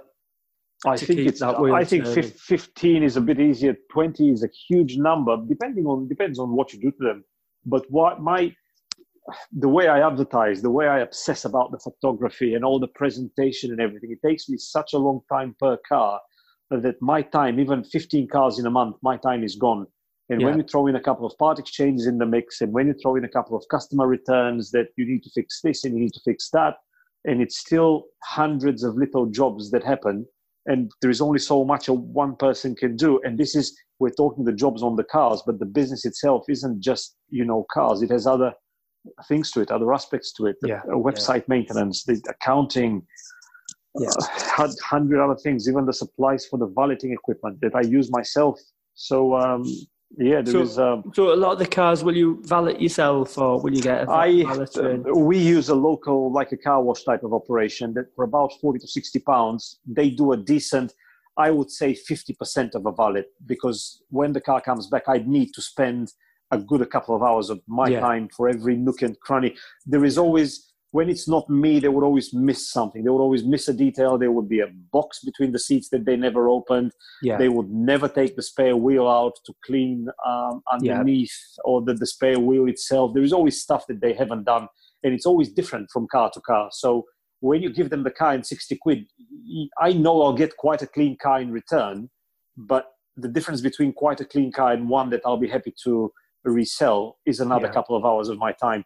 And I've got a wet vacuum machine, like a professional level, a big Karcher thing, and I use it quite regularly on cars with cloth interior. And the, the car wash, the way that they do the interior valeting, they're so basically they, they put so much water there they don't even see what they've extracted and what's still there and when it dries then you see the stains and the spots so yeah. it always needs a little bit of something i've got a machine polisher for example that i use maybe an hour a week uh, when i'm in a good mood i don't enjoy doing it but sometimes you've got a scratch you need it out full stop yeah I yeah. can't get people in for everything. And I certainly can't move the cars to body shops and to repair places.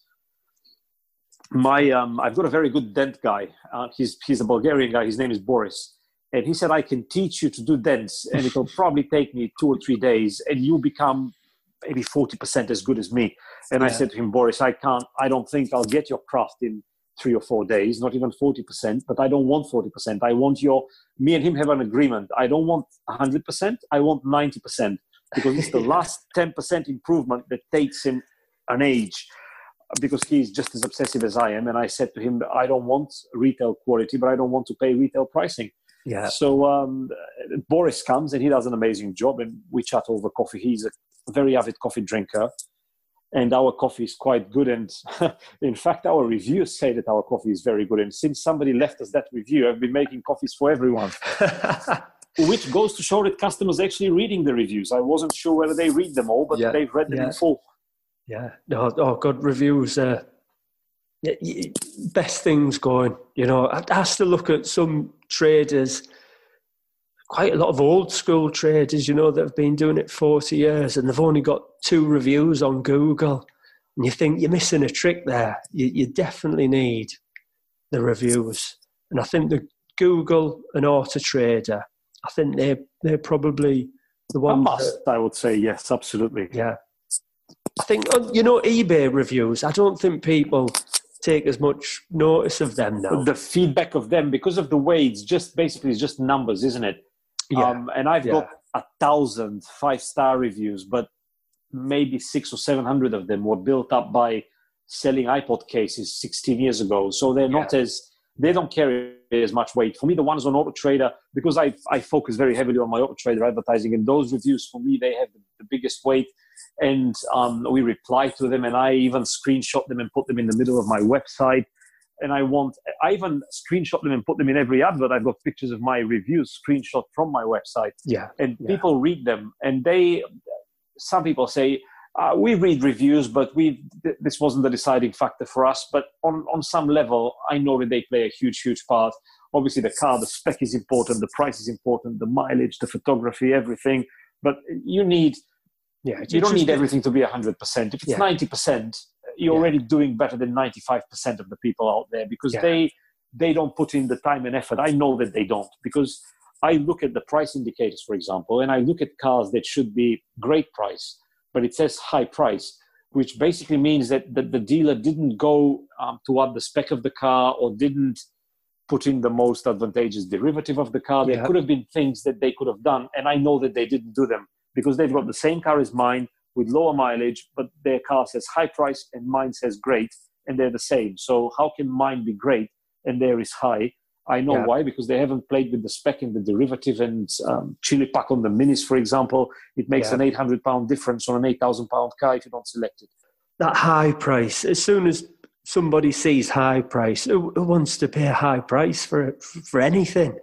Some people do, but they're such a minority. Um, I'm not sure that my stock is for them. It's if we sell Rolls Royce and Bentley and Range Rover and super prestige stuff, you know, maybe those buyers want high price. Maybe yeah. they want.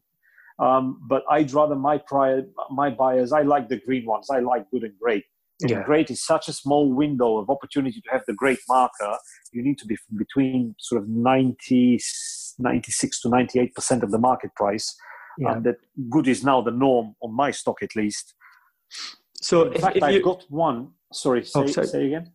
I was going to say if, you, if you've had one in stock for more than three months, would you reduce that to lower price, or would you always that's, try?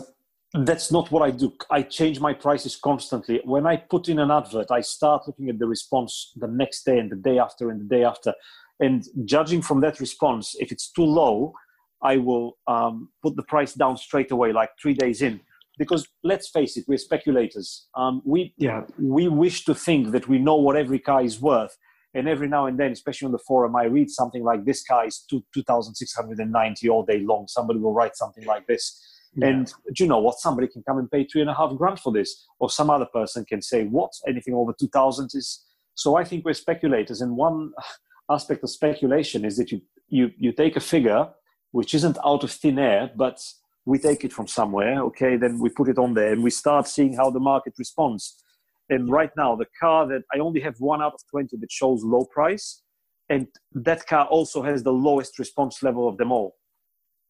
So you go figure. And the level of response was low when the price said great, and it's yeah. low when it says low, and it'll probably be low if it says high. It's just an undesirable. I think it's a mini one, a very low mileage, and because it's very low mileage, I'm assuming it's just highish price compared to other cars but yeah. Trader gives it a low marker because of the super low mileage. It's something along those lines. Yeah. But I, I prefer to be somewhere in the middle. Don't want to be too cheap, but don't want any high prices. I even avoid the fair price marker, although they've worded fair sounds okay. They've they've yeah. worded it fine. It could have been worse. Yeah, I think fair price isn't too bad, but um, to low price. You attract a different type of customer as well, don't you? The absolute bargain hunter, which for them, yeah. my starting price of in this example five nine eight nine is just the start, and realistically they will want the car at five and a half thousand. And my interaction with them will probably start with an email. Hi, is the Mini still available? Will you take five thousand? To which we'll probably reply no. And then yeah. they'll probably reply back, no, it's not available, or no, you won't take the 5,000. yeah. And then we start talking, and I tell them it is available, but we won't take anywhere near 5,000, we want 6,000. And then they'll reply back and they'll say something like, but your price is 5989. And I tell them, yes, six is a figure of speech, but of course we will take 5989. Yeah. But we will take 5250 then. And this all resumes. And I know at that point that probably we won't do a deal, but I, I'm a dealer, you know, I've, uh, if there is an opportunity there to be had, I'll explore. I want to know if I've done everything. If yeah. I try everything and it doesn't happen, I don't feel bad. But if I just put the phone down on somebody out of pride or whatever, I'm not doing my job as, as well as I could be doing it. No, no. I hate definitely. missing on sales. I hate losing out. But at the same time, I don't I don't like an aggressive haggler. If they're an aggressive haggler, there'll be an aggressive owner. They yeah. will chase me for repair bills, which are not down to me. And um, you know, they need to understand that when they buy from us, we need to get paid and our labor, our work, what we put in these cars, if they don't understand it, then I mean, go and buy privately if it's cheaper. Why do you go and buy from a dealer? The amount of stuff we do to these cars to sell them. I know. It, it, it drives you insane, doesn't it? Because you think, oh, I've spent all this money on this car. No, I'm having to give it away. So I'll be honest with you, I love the preparation. I don't do it for whoever buys the car. I at this point i do it for me i want everything to be right and i know that i've done my job well and if the yeah. customer appreciates it fine if they don't appreciate it it's also fine as long as they pay my price yeah. But if they want everything, if they want the brake discs, the brake pads, the tires, the clutch, the belts, the polishing, the, the wet, the wet water vacuum inside, yeah. and if yeah. they want it a thousand pounds less, then if I have 20 cars and if I sell 10 in a month and if I take a grand less per car, that's 10,000 pounds. Yeah. That's yeah. like a hundred grand a year, David. Yeah. A million yeah. pounds over 10 years and over my career, what? Three million, maybe four million by the time I'm 60. yeah. Why would I give away four million pounds? Yeah. So if you have, if you have had a car then for three months, what will you do to get rid of it? You, are gonna, you have to reduce it. I constantly play with the price. And obviously, my price is always around between 98 and 100% of market. But if, in your example, if it stays a few months, then the whole market price moves down, not just my car, yeah. every other car of this sort of registration and with these miles, they will all move down. But I don't, I don't have a stocking policy. I know you should do, I know I should do, but I don't because I do a lot of preparation and a lot of marketing. And um, ultimately, I'm always very busy, always running around, and I'm never in a situation where I feel I need this next sale. I don't have to sell a car tomorrow. I don't badly yeah. need the money. I've got a very cheap stocking facility yeah. which I never fully utilize. Um, and I'm I'm not pressured by the circumstances to have to turn the cars, you know, to turn the stock, because I I don't know. I put I think I put too much into every individual car, but when yeah. I do everything myself, it's difficult. It's hard not to, you know the three hours on the M25 bringing it back, the two hours yeah. going to the garage stuck in traffic, the one hour waiting for the MOT, then the two hours in the other garage while they did the oils and the filters and Euro yeah. sent me the wrong filter and we sent it back and now they send the right one. Um, all these things, you know, it's 20 hours, 30, 40 hours of my time. And then if you just cross that time off, if you give that away, I know that there is a school of thought that you haven't earned anything if you've advertised it for such a long time, but I look at my advertising in the same way as my house rent. It's just a fixed cost, which is, I don't allocate it per car. I don't allocate it per, per single sale. It's just the yeah. cost of the to the business. And if we turn over a million pounds and if we spend 10 grand a year in advertising, then it's what, 1% or yeah. something? It's Yeah, it's not a lot, is it?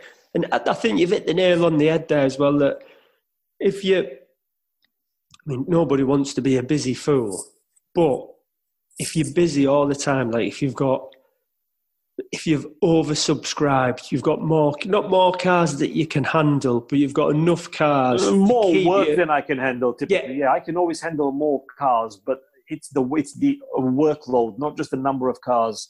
Because how do you decide? Can you decide I'll spend two hours per car and no more? Can you? Can you say that I'll spend half an hour on the photography and not 45 minutes, for example? Yeah. Or, I mean, you, you personally, what takes you, lo- lo- what is the longest time investment for you personally? Um, I know you've got the valeter that works for you, you yeah. get the cars delivered. So, what, what takes you up the most time per single stock unit per car? For me, it is it's just uploading the pictures, doing the descriptions, because I, and I, how, do, I do that. How much time? How long is? How much time is that? How how long does it take you on average? Assume an average. On, on average, if we're doing a video, say a video, pictures, description, each car's about it's like an hour and twenty minutes. I'd say an hour, maybe an hour and a half. That's I'm just guessing, to be honest. But because we've got like forty cars in stock, uh, we're having to upload four or five pictures and descriptions. So that that that is my that takes up most of my time. It's just being on the computer all the time. Now, add to all this, driving half an hour to the MOT garage, driving 15 minutes from there to the garage oh, yeah. my mechanical yeah. work. Add all the logistics to all this because of where we live and because of where the garages are that we use and uh, you you probably arrive to something like six or seven hours of my time invested in each individual car so i want to see some return out of it and if that's greed then who said greed is good back in the day uh, Michael Douglas in um, yeah. what's the name of that film? Wall Street, of course. Yeah, yes, yes, yes. Yeah, yeah. So yeah, greed is good, but yeah, um, I I just I couldn't find a more efficient way. I couldn't find an MOT station anywhere closer to us. Um, and is as good as the one that we have and the one that we've used for 15 years. It's just yeah. I've just used these garages for such a long time. I've got these relationships, and it's yeah. in a sense they work against me because they cost me a lot of my time. But in in other respects, I'm so used to it by now that I don't even notice it. It's just this time investment that yeah. Yeah, you've, you've got used to it. And, and that's what I'm trying to say as well, because you're busy all the time. When you're busy, your phone seems to ring more. When you're not busy, the only people that seem to ring you is, is, is warranty claims. Absolutely, like yes. That. So yeah, for me now, our, our MOT centre is next to the, the pitch because the. I know that you've got yeah. the garage right there. Yes, so yeah. in your case, you've got it's much much much easier. So it's much easier, but I, I am having a little bit more time on my hands. I'm looking at the prices of the cars more and I'm thinking, oh God, should I should I reduce that? Where before, do you when put I was, them up, David? Do you move? Yeah, oh yeah, upwards? yeah, definitely, yeah. I've done that quite a few times. What I need to change, the habit that I need to change, is checking prices online. Not daily, I'd say weekly, because a lot of the cars, you know, we've got a few Fiat 500s, and it's just car supermarket fodder, isn't it? I need to stop buying stuff like that because all Fiestas, Fiat 500s I just seem to have them for six, seven months. some of them types. But do they? Do you consciously go out and buy them, or do they just come in in part exchange? Or yeah, so sometimes part exchange, private people, and and I think I'm getting a good deal out of them. But so I guess use more. You know that Facebook page. Do you use the Facebook page? The um, tra- trade to trade underwriting. I think it's one of the several dealer Facebook pages. Yeah. yeah do you know what? I've, I've tried to get on it and I haven't been accepted on that yet. So I mean, it was only a Maybe couple try, of weeks ago. Try, try, try again. I um, it took me about a day to get accepted. There were a couple of like super easy questions to answer. Maybe it slipped through the net. Send the admins an email, but on that page, it's people put up a car and then immediately they get an underwrite in like 15, 20 minutes. So it's gone. And it sounds like you've got stock that some people would want, a bigger yeah. dealerships or even a small supermarket operators and basically they um, they'll pay you and you add you add a couple of hundred quid of profit for you. You still give it for a trade price, or you can even add more profit if you if you bought yeah. it if it came cheaply enough in part exchange. Why the hell not? I mean, I know that some people operate solely on that page. They don't retail. They just basically yeah. trade from auction to traders because I've seen cars there that. Um, I've seen them at an auction and I've seen them on that page, and I'm not one to name and shame, but it, it seems to me that the idea of that page is to genuinely people to trade genuine trade stock that they got in part exchange or it's overstock. But I've seen cars that uh, I know I've seen them at an auction recently. So whether people couldn't add them to their stocking facility or whether they found the problem and want out, I I'm not one I can't tell.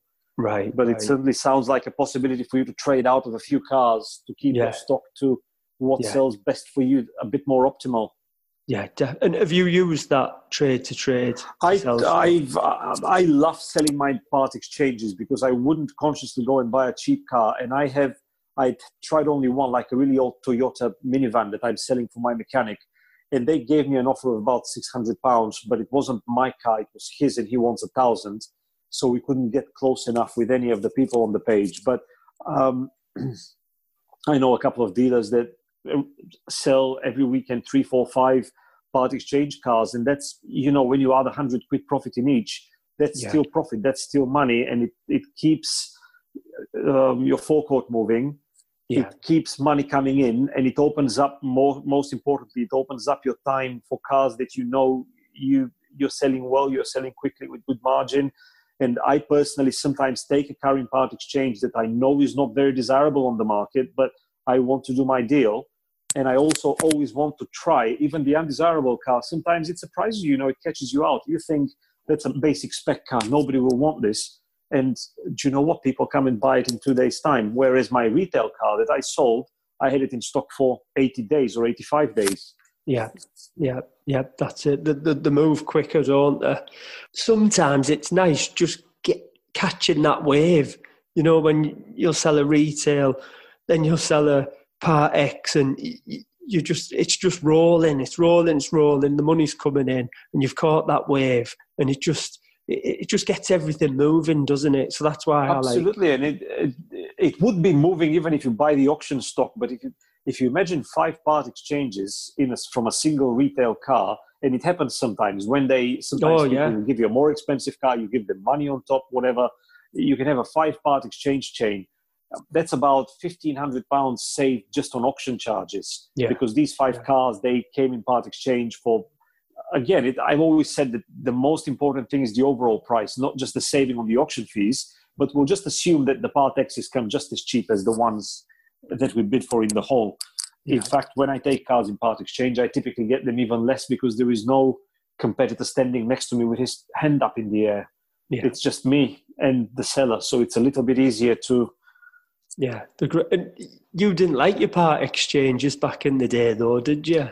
I've because I've bought some horrible cars from the auctions. I've in turn taken some very horrible cars in part exchange, really bad ones, and I'll be the first to admit that I've made some buying mistakes in my time. But um, I've they were all sold. You know, everything sells. Yeah, yeah, yeah. Either sells or gets scrapped. Yeah, that's it. They all sell in the end that's uh, that's why I, I quite like so, sometimes getting the cheapy ones in because you know you give three hundred pound for something, and you know worst case scenario you can scrap it and you're going to lose hundred pounds, or you sell it for a grand and you've made seven hundred. And sometimes re- I think about yeah. the percentage return in that case, not the 700, but I think about the 300% profit margin. yeah. yeah, it's great. So, yeah, I've got a few questions to ask you before we go. I hope I have the answers for and, you. And uh, yeah, I'm sure you have. So, if you if you were to start out again, what would you do differently? I would probably start out younger. When I started out, I was in a full time job, and it took me about a year to jump ship, maybe even 18 months. And um, I basically bought a car, sold it, bought another one, sold it, and I earned my salary in these two deals. What I should have done then I should have taken a couple of credit cards and I should have just gone full time there and then straight away. Yeah. And yeah. I should have, um, when I started, I was buying mainly either eBay, privately. I was traveling a lot, uh, buying privately from all corners of the country. I should have just um, started going to the auction at Bedford, which was brand new at the time. It was the newest site, opened in 2005, I think, right when I started. I should have just started going there from day one and just bought cheaper cars from there because, as I said to you earlier, the um, the fees were only about 50 or 70 pounds per car. The road tax was cheap and it was about 15 minutes away from us. So the logistics of it all and the volume was there. But obviously, you go to an auction and it's so intimidating. And the problem with an auction is that you can go when you're young, when you've got very little amount of money in your pocket, you can go three days in a row and not be able to buy a single car. And it's yeah. quite demoralizing. Whereas in a private, when I was traveling to buy privately, it would be me, the seller, and I would chip him down on the price, and I'd get a car there and then. There was yeah. no buying competition. But I think the quality of the cars at the auction at that point would have been maybe slightly better than what I was buying off of eBay. And however, I've I've bought some rubbish in my time. I'll be the first to admit. I think so that's one of the things I uh, would change. But obviously, it's not for everyone. And certainly now when a cheap car costs you at auction two, three hundred pounds, which is 50% of its value, I wouldn't suggest to anyone to go and start there. It's just different yeah. times and the auctions are different environment than what they used to be. Yeah. I, th- I think even over the last five years, there's not as many cheap cars in the auction.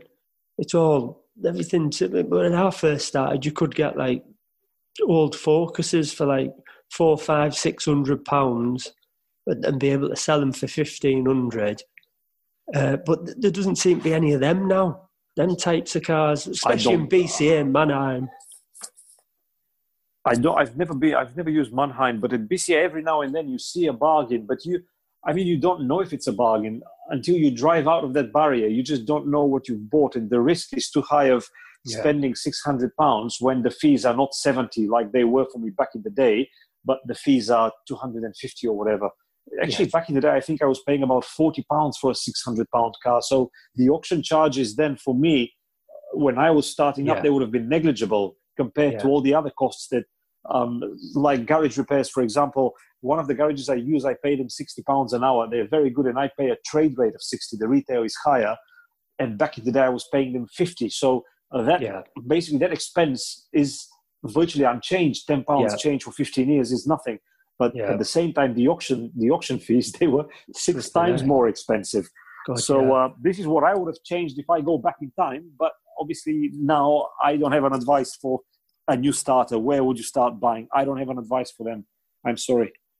And uh, so what was your have you had any major fails that have turned into successes? I I can think of a lot of fails, but I can't think of any sort of epic fail that I think turned into a success one of the things which I was constantly unsure about is the fact that I've never paid a company like ClickDealer, for example, to do our website. I've um, we've always done our website ourselves, and we had a pretty basic website up until, and we're called lovelycars.com. So you'd expect the website to be quite yeah. Important, but it never was. It, to me, um, I was always focusing more on the eBay um, presentation, and then I've been an auto trader since 2011, so more focusing on utilizing the auto trader.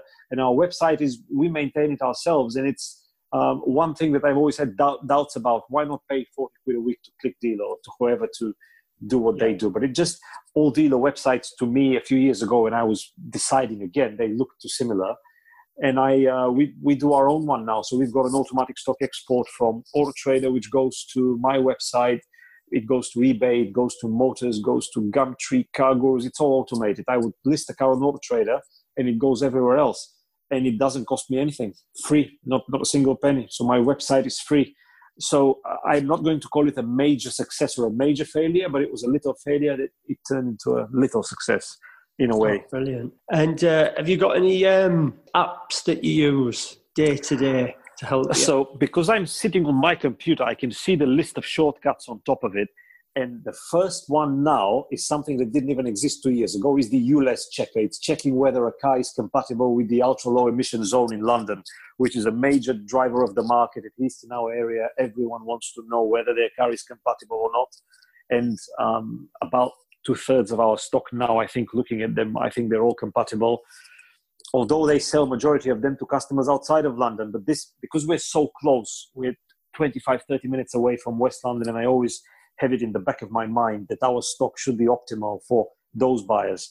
Uh, yeah. The next one, I've got something called BMW Service AOS, BMW Service After Sales System.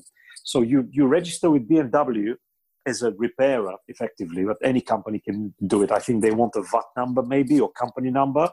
And then you've got access to the BMW digital servicing information for BMW and for Mini. And it's instant and it's just as accurate as the one in the in the main dealerships and basically means that I no longer have to worry about does a car have service history. And if I look at the BMW or Mini to purchase, I press a button on my computer, I put in part of the VIN number, and I've got the answer in about 30 seconds, 40 seconds. And it also has a very detailed build sheet of the car, which is like the um, a spec checker that we use. Yeah. But this is the full build sheet, so it gives you all the options with the accurate names and everything else. And I, when I advertise, I've got this build sheet open in one corner of my screen, and I look at it.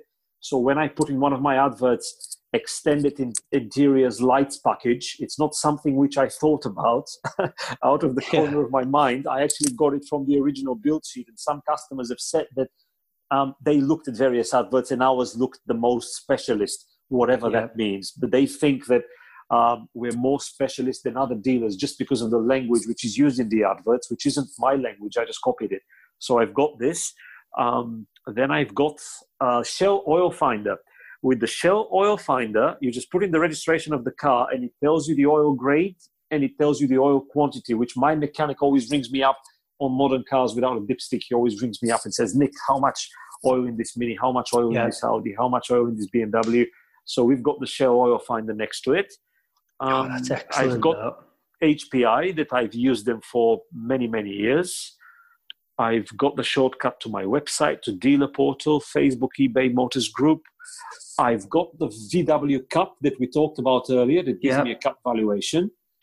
And then I've got another website which decodes the VIN numbers for Mercedes, which is similar to what we talked about BMW, but it just gives me the specification on the Mercedes and I've got Motor Check, which is this new car check that when you do it, it tells you whether the car's been written off because it looks at auction entries from salvage auctions. And on my phone, I've got an app which is called My Audi. And it's a very nice little app where you put in the VIN number of an Audi. It gives you, again, all the specification in a very nice, neat format. And it's extremely accurate because it's, it's provided by Audi themselves it doesn't give you history as far as i know. It just gives you specification but i use it very often. Land rovers do you know again? I basically for jaguar land rover you just um, type in the vin number in. They've got a website i think it's called jaguar servicing or something which is extremely useful if you're in an auction and if you're looking at a yeah. jaguar. And i've bought and sold many from black horse finance without service history. They basically because they finance repossessions a lot of them they just take the car and it comes with yeah. minimal, if any, documentation. But with them, you just type in the VIN number and you don't need to prove any ownership. You just type in the VIN number in the website and it gives you the full digital history in a nice printable format. It's something that I used to do a lot in, I think 2018, I sold 15 Jaguar XFs or something. I don't know, but this year I haven't seen any decent ones to buy. The, with the prices so all, all over the place, I yeah. just didn't see any that I wanted to buy. But they're nice cars. They're on my to look out for list. Oh, that's excellent. And uh, have you read any books that have helped you as a car dealer? I've not necessarily as a car dealer. I've read the Bernie Ecclestone's biography, and it was very entertaining. But not the car dealer years are what made him, and that's not the, the, the most entertaining bit. But yeah. I highly recommend is the, the official biography the name of the author escapes me now, but um, Susan Watkins, I think it was Sid Watkins' wife that wrote his biography. Uh, so that's a good book. But I've got one in the house. It's called The Millionaire Next Door, and it's a very old American book. Yeah, I've read someone, that. Thomas Stanley. Yeah. yeah, absolutely, absolutely. I mean, it's about the mentality of, of people that have money and how they think and why they have money. And in a nutshell, is because they're very tight with their money and because they keep their eye on the penny and they're very careful with what they spend on and because they reinvest all the money that they make. It's about that, but it's entertaining reading, and I've read it a number of times, more than once. Yeah, definitely. I um I quite enjoy that sort of um, business books, you know, self help books. That's a, that type of thing. I, I Steve Jobs' autobiography. I know it's huge. The later one by Walter Isaacson. It's massive. I've got a quote from it. Um, it's one of my favorite quotes, and I even the strangest time I've I've used the quote from a book in my life is um, a friend of ours from our village. He sadly passed away last year to cancer, and he's a South African guy, and he was going to be cremated. And in his funeral, he was in a coffin made out of cardboard, and his wife had asked us to write a message on on on the coffin itself with big marker pens. I've never, I've not been to many funerals in my time, and I've certainly never seen a coffin that you can write on, but this was the first one. And it was a it was maybe two or three hundred people, and I was one of the first. I was standing closest to it when they start giving out the marker pens, and I was one of the first to write on it. And I wasn't sure how big the you know the writing needs to be, and I wrote, "The journey is the reward" with a capital IS. So the is is important. The journey is the reward.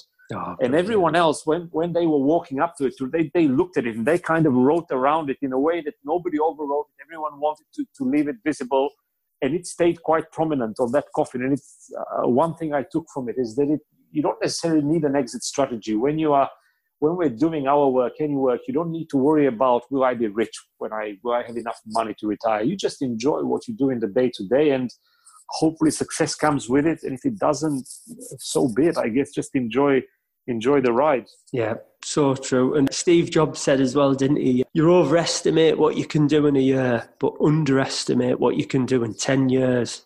Definitely. And I think that's a, a, a, big thing with car dealers. They think, oh, I'm going to make a fortune doing this, but it takes a long time. That book, if I may, just came to me as we're talking about the book, that all the quotes seem to be from it. Um, one other quote from it that I've sort of embraced in our marketing, in our advertising on Auto Trader especially. Our customers don't know what they want until we show it to them. Yeah. And right. a lot of my buyers are basically saying, I wasn't necessarily looking at a black Mini Cooper S, but I saw yours and I kept coming back to it. And yeah, I, yeah. I emailed you and then you rang me and one thing led to another. And before you know it, you know, the money's in my account. So yeah. it, it's another thing that I've taken away from it that you don't necessarily need to – give an answer to somebody that asked you a question. You just give an answer and hope that they like it. It's who you buy from, who you buy from. What yeah. was the what was the what were they like? What was the name of the company? Are they yeah. big? Are they small? Oh no, it was just yeah. a one guy, but he was a nice guy. The coffee was so good. Oh my god. Yeah, but is it people sell to people, don't they? I with the internet, you I always think this will change at some point, wouldn't it? At some point, when operations like Cazoo start becoming the norm, it'll be people buying from corporations because you don't. When I, my phone is one of the my prizest possessions. I, and I always just basically I press a button online and it comes in a box.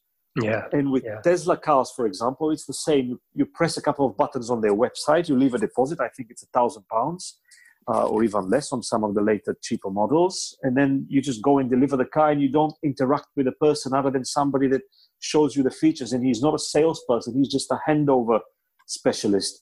But certainly some of my customers are definitely the sort of people that buy from people. And I, I'm forever try to find a way to target those specific customers. But yeah. of course, it's not market is open to everyone, isn't it? And you don't want to be restrictive in any way. You want to have a marketing policy that allows as many people in. You don't have to sort of have a bottleneck. So, Nick, if you could give anybody any advice who's who's just starting out in the trade, what would it be? Um, they're basically looking at a lifetime of great fun but it won't be very easy to get there. It's an easy business to get into for sure. You just buy yeah. a car and you advertise it and you're in business, but it's not a very easy business to stay into and to, to stay profitable. So I would, I think what I would say is do what I did back in the day and what everyone does that I know of. Just pick a couple of dealers that you quite like their setup and their online presentation and everything else and see what they do and then try and replicate what you consider to be their best their very best practices and it's yeah. very difficult to try and copy a business from the outside because you can see somebody on facebook for example on instagram yeah.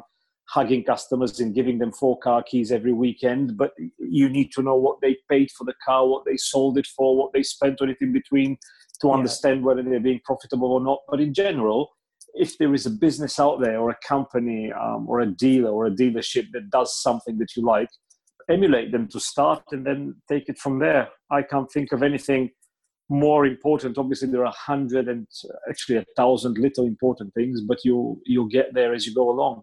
Def- and did you do you remember any traders that you looked up to when you first started? When I first started, unfortunately, we didn't have any. There wasn't any forum. There weren't any of the groups.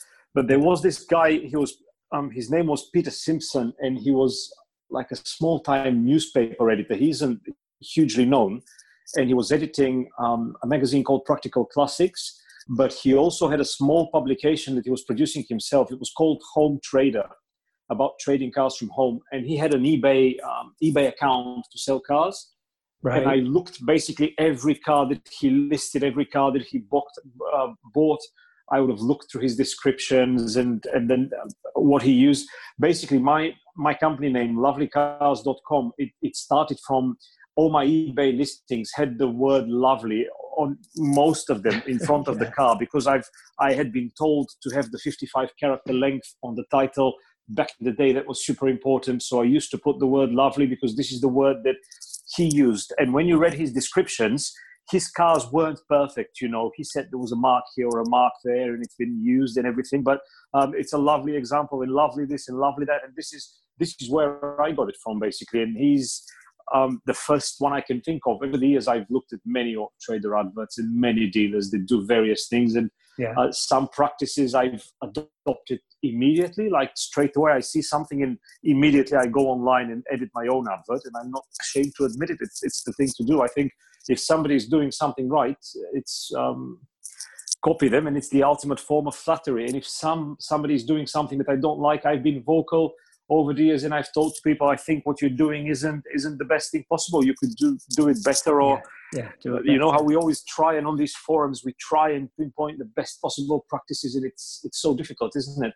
Oh, what God, works yeah. for one doesn't work for another. What works here doesn't work over there, and there is no end to this you can try and copy people, but at the end of the day, you just find what, what works best for you. Absolutely, you adapt. You adapt as you go, and you you can't be static. You can't just start one business and operate it in exactly the same way for 30, 40, 50 years without changing a thing. I mean, you can, and for some businesses, it, it works reasonably well. Yeah. But I think that just little changes over time, add this and take away that here or there, and ultimately you've got a much sleeker, much better operation much more profitable and it's much more fun working it as well. When, when you're doing it in the best ways possible there are some practices out there that are downright i don't know what word to use just exhausting to, to, to use them to operate them. Once you you see what these are you just eliminate them completely and and something yeah. else to up to the advice to the younger people that i didn't think of before. Try and learn where the where you have to stop with the preparation where the yeah where to stop spending money on what's essentially a used item and try to learn what you can get away with. Because ultimately that's not exactly cutting corners. It's just knowing what people want. And once you learn it your costs will fall dramatically. And yeah. when you don't spend it goes in your pocket basically if you, if you can keep the margin the same. Ultimately try and learn where to stop with all this spending that we have yeah. on every corner every bumper to bumper top to bottom yeah because if, if you did, if you did, well, you wouldn't be making any money. You wouldn't make any money if you made a car perfect. It depends on it depends on the margin. I mean, if you're Tom Hartley Jr. and if you bought a Ferrari for three hundred and fifty thousand, but if you'll sell it for eight seven five, it doesn't matter that you spent two hundred and fifty thousand on a complete restoration. There is yeah. still big money in it for him. But uh, we're talking the average dealer that buy a car for buys a car for 600 pounds and they need to sell it for 1400 for example yeah. and this 800 pounds in between as soon as you drive out of the auction gate various other costs start adding to that whether it's fuel whether it's uh, tax whether it's advertising a hundred other things that you don't even know that exist in the world of used cars you start paying for them. So that the, the quicker you learn where to stop this spend or what you can get away with yeah. I think that the better. But it takes time.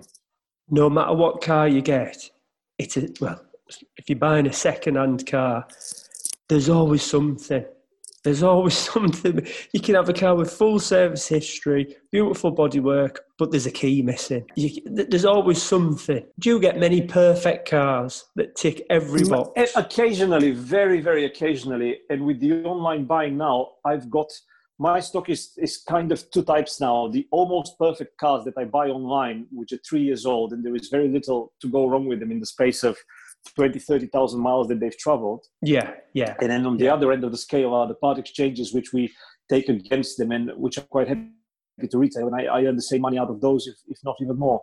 Yeah. And I adapt as I go. You know, the newer car, some things are very important for the newer car, they're less important on it. Like, for example, service history, three years old, one service stamp. Well, that's full. When it's done 20,000 miles and the service yeah. was done at 15,000, that's a full service history right there and yeah. at the same time you can have a seven year car with a five service stamps and you've got a service missing yeah. and you've got a key missing for example you've got a booklet pack missing rear parcel shelf and all these things if you need to replace them 100 pounds here 25 pounds there yeah. 175 pounds and suddenly the 800 margin that we started with it's, yeah. it's down by half and you haven't even done anything significant to it yet so it's all these things that um, i'll when I have two identical cars, for example, one is missing a parcel shelf, one isn't. What I will sometimes do is I'll try and sell the the first car for with we won't say or we won't put a picture of it that shows that it's there. And if the first buyer doesn't ask me, and I know it's awful and horrible, but I've been doing it for such a long time now, I don't even feel bad about it. If they ask me about a parcel shelf, uh, we'll give it to them. Um, it was left in um, our shed after the valeting. I go in, give them the parcel shelf, and if they don't ask for it, I don't offer it. I don't volunteer it, and it goes on the other car. Yeah. So basically, the second the second customer will get luckier out of the two. And with yeah. used cars, luck is important. Yeah, definitely. A couple of years ago, I was just selling 107 C1s and Aygos. Well, I, I had a lot of them in stock. There was always two or three parcel shelves missing, but I could always rob them off another car. Absolutely, so, yes. In, in, the worst case scenario, your other customer would want one, in which case you'll say, yes, we'll order you one, we'll, we'll send it straight to you. Job done. Yeah, yeah, yeah. So it was great. Just going back to that when you first started, were your pictures really good from the beginning then? Have you always had a good eye for taking good pictures? I've always I've always thought that my pictures are really good, but when I look now at really old pictures of mine, I shiver because they're not very good. They at the time they would have they would have been a lot better than everyone else's of course they would have but to me they always need a bit of improvement. But i've always because when i started i i was selling the iphone cases and i i've been photographing those and i've been using library images and i've been using my own images. And i was quite a keen i'd always been quite keen in photography. I've always had a couple of sort of mid-level cameras of the sort that you can put in your pocket, but they were still quite expensive, you know, quite good. And I used them on the cars. But for example, I photographed the cars on the street outside of our house on a London street with we had a brick wall behind, and I always hated that brick wall. And recently, a few years ago, I started looking at Romans International uh, supercar in South London something yeah. like Tom Hartley, but they're slightly bigger, slightly more reputable. Yeah, I've, I've been past now. Is, not that in Wimbledon? Is it just? Uh, Bun, they're in Banstead, which is near Wimbledon. Yeah, yeah. that sort of yeah, that sort of area. Yeah, they're in Banstead yeah. in Surrey. Yes. Yeah. And all their pictures now are, are against a brick wall, which is inside of their compound somewhere, and they look remarkably similar to mine 15 years ago. the brick wall behind the, on the street and um, to me they sell you know to me they're important i think they create a lot of desire and sometimes i sell cars to people that weren't looking to buy which for me is the ultimate achievement you know i the way i see it i don't sell cars i just give somebody an opportunity to come and buy them if they want mm-hmm. well nick it's been absolutely brilliant talking to you and could you just let everyone know where, where they can find you, your websites, your Facebook, Instagram, yes, of if course, you've got any yes. of them? Our website is lovelycars.com. Our Facebook is also lovelycars.com. And we're also in, um, on Instagram. And our Instagram handle is, is lovelycars underscore com. But if you just type in lovelycars.com anywhere, you'll find us very easily. And if somebody uh, wants to call me for something to have a chat, if they catch me in a good day where it's a little bit quieter, especially in times like this where we're not doing much, they, there is a phone number at the top of my website. And if you dial the number, you can get me directly. Um, so, yeah, but it's been an absolute pleasure, David. Thank you so much for having me and for the chat and for the talk. And I hope that um, people will spend the two hours to get to the end of the recording. I hope it's been worth their while. Definitely, I'm sure they will. It's been absolutely brilliant. And there's loads of golden nuggets in there that I'm going to use myself.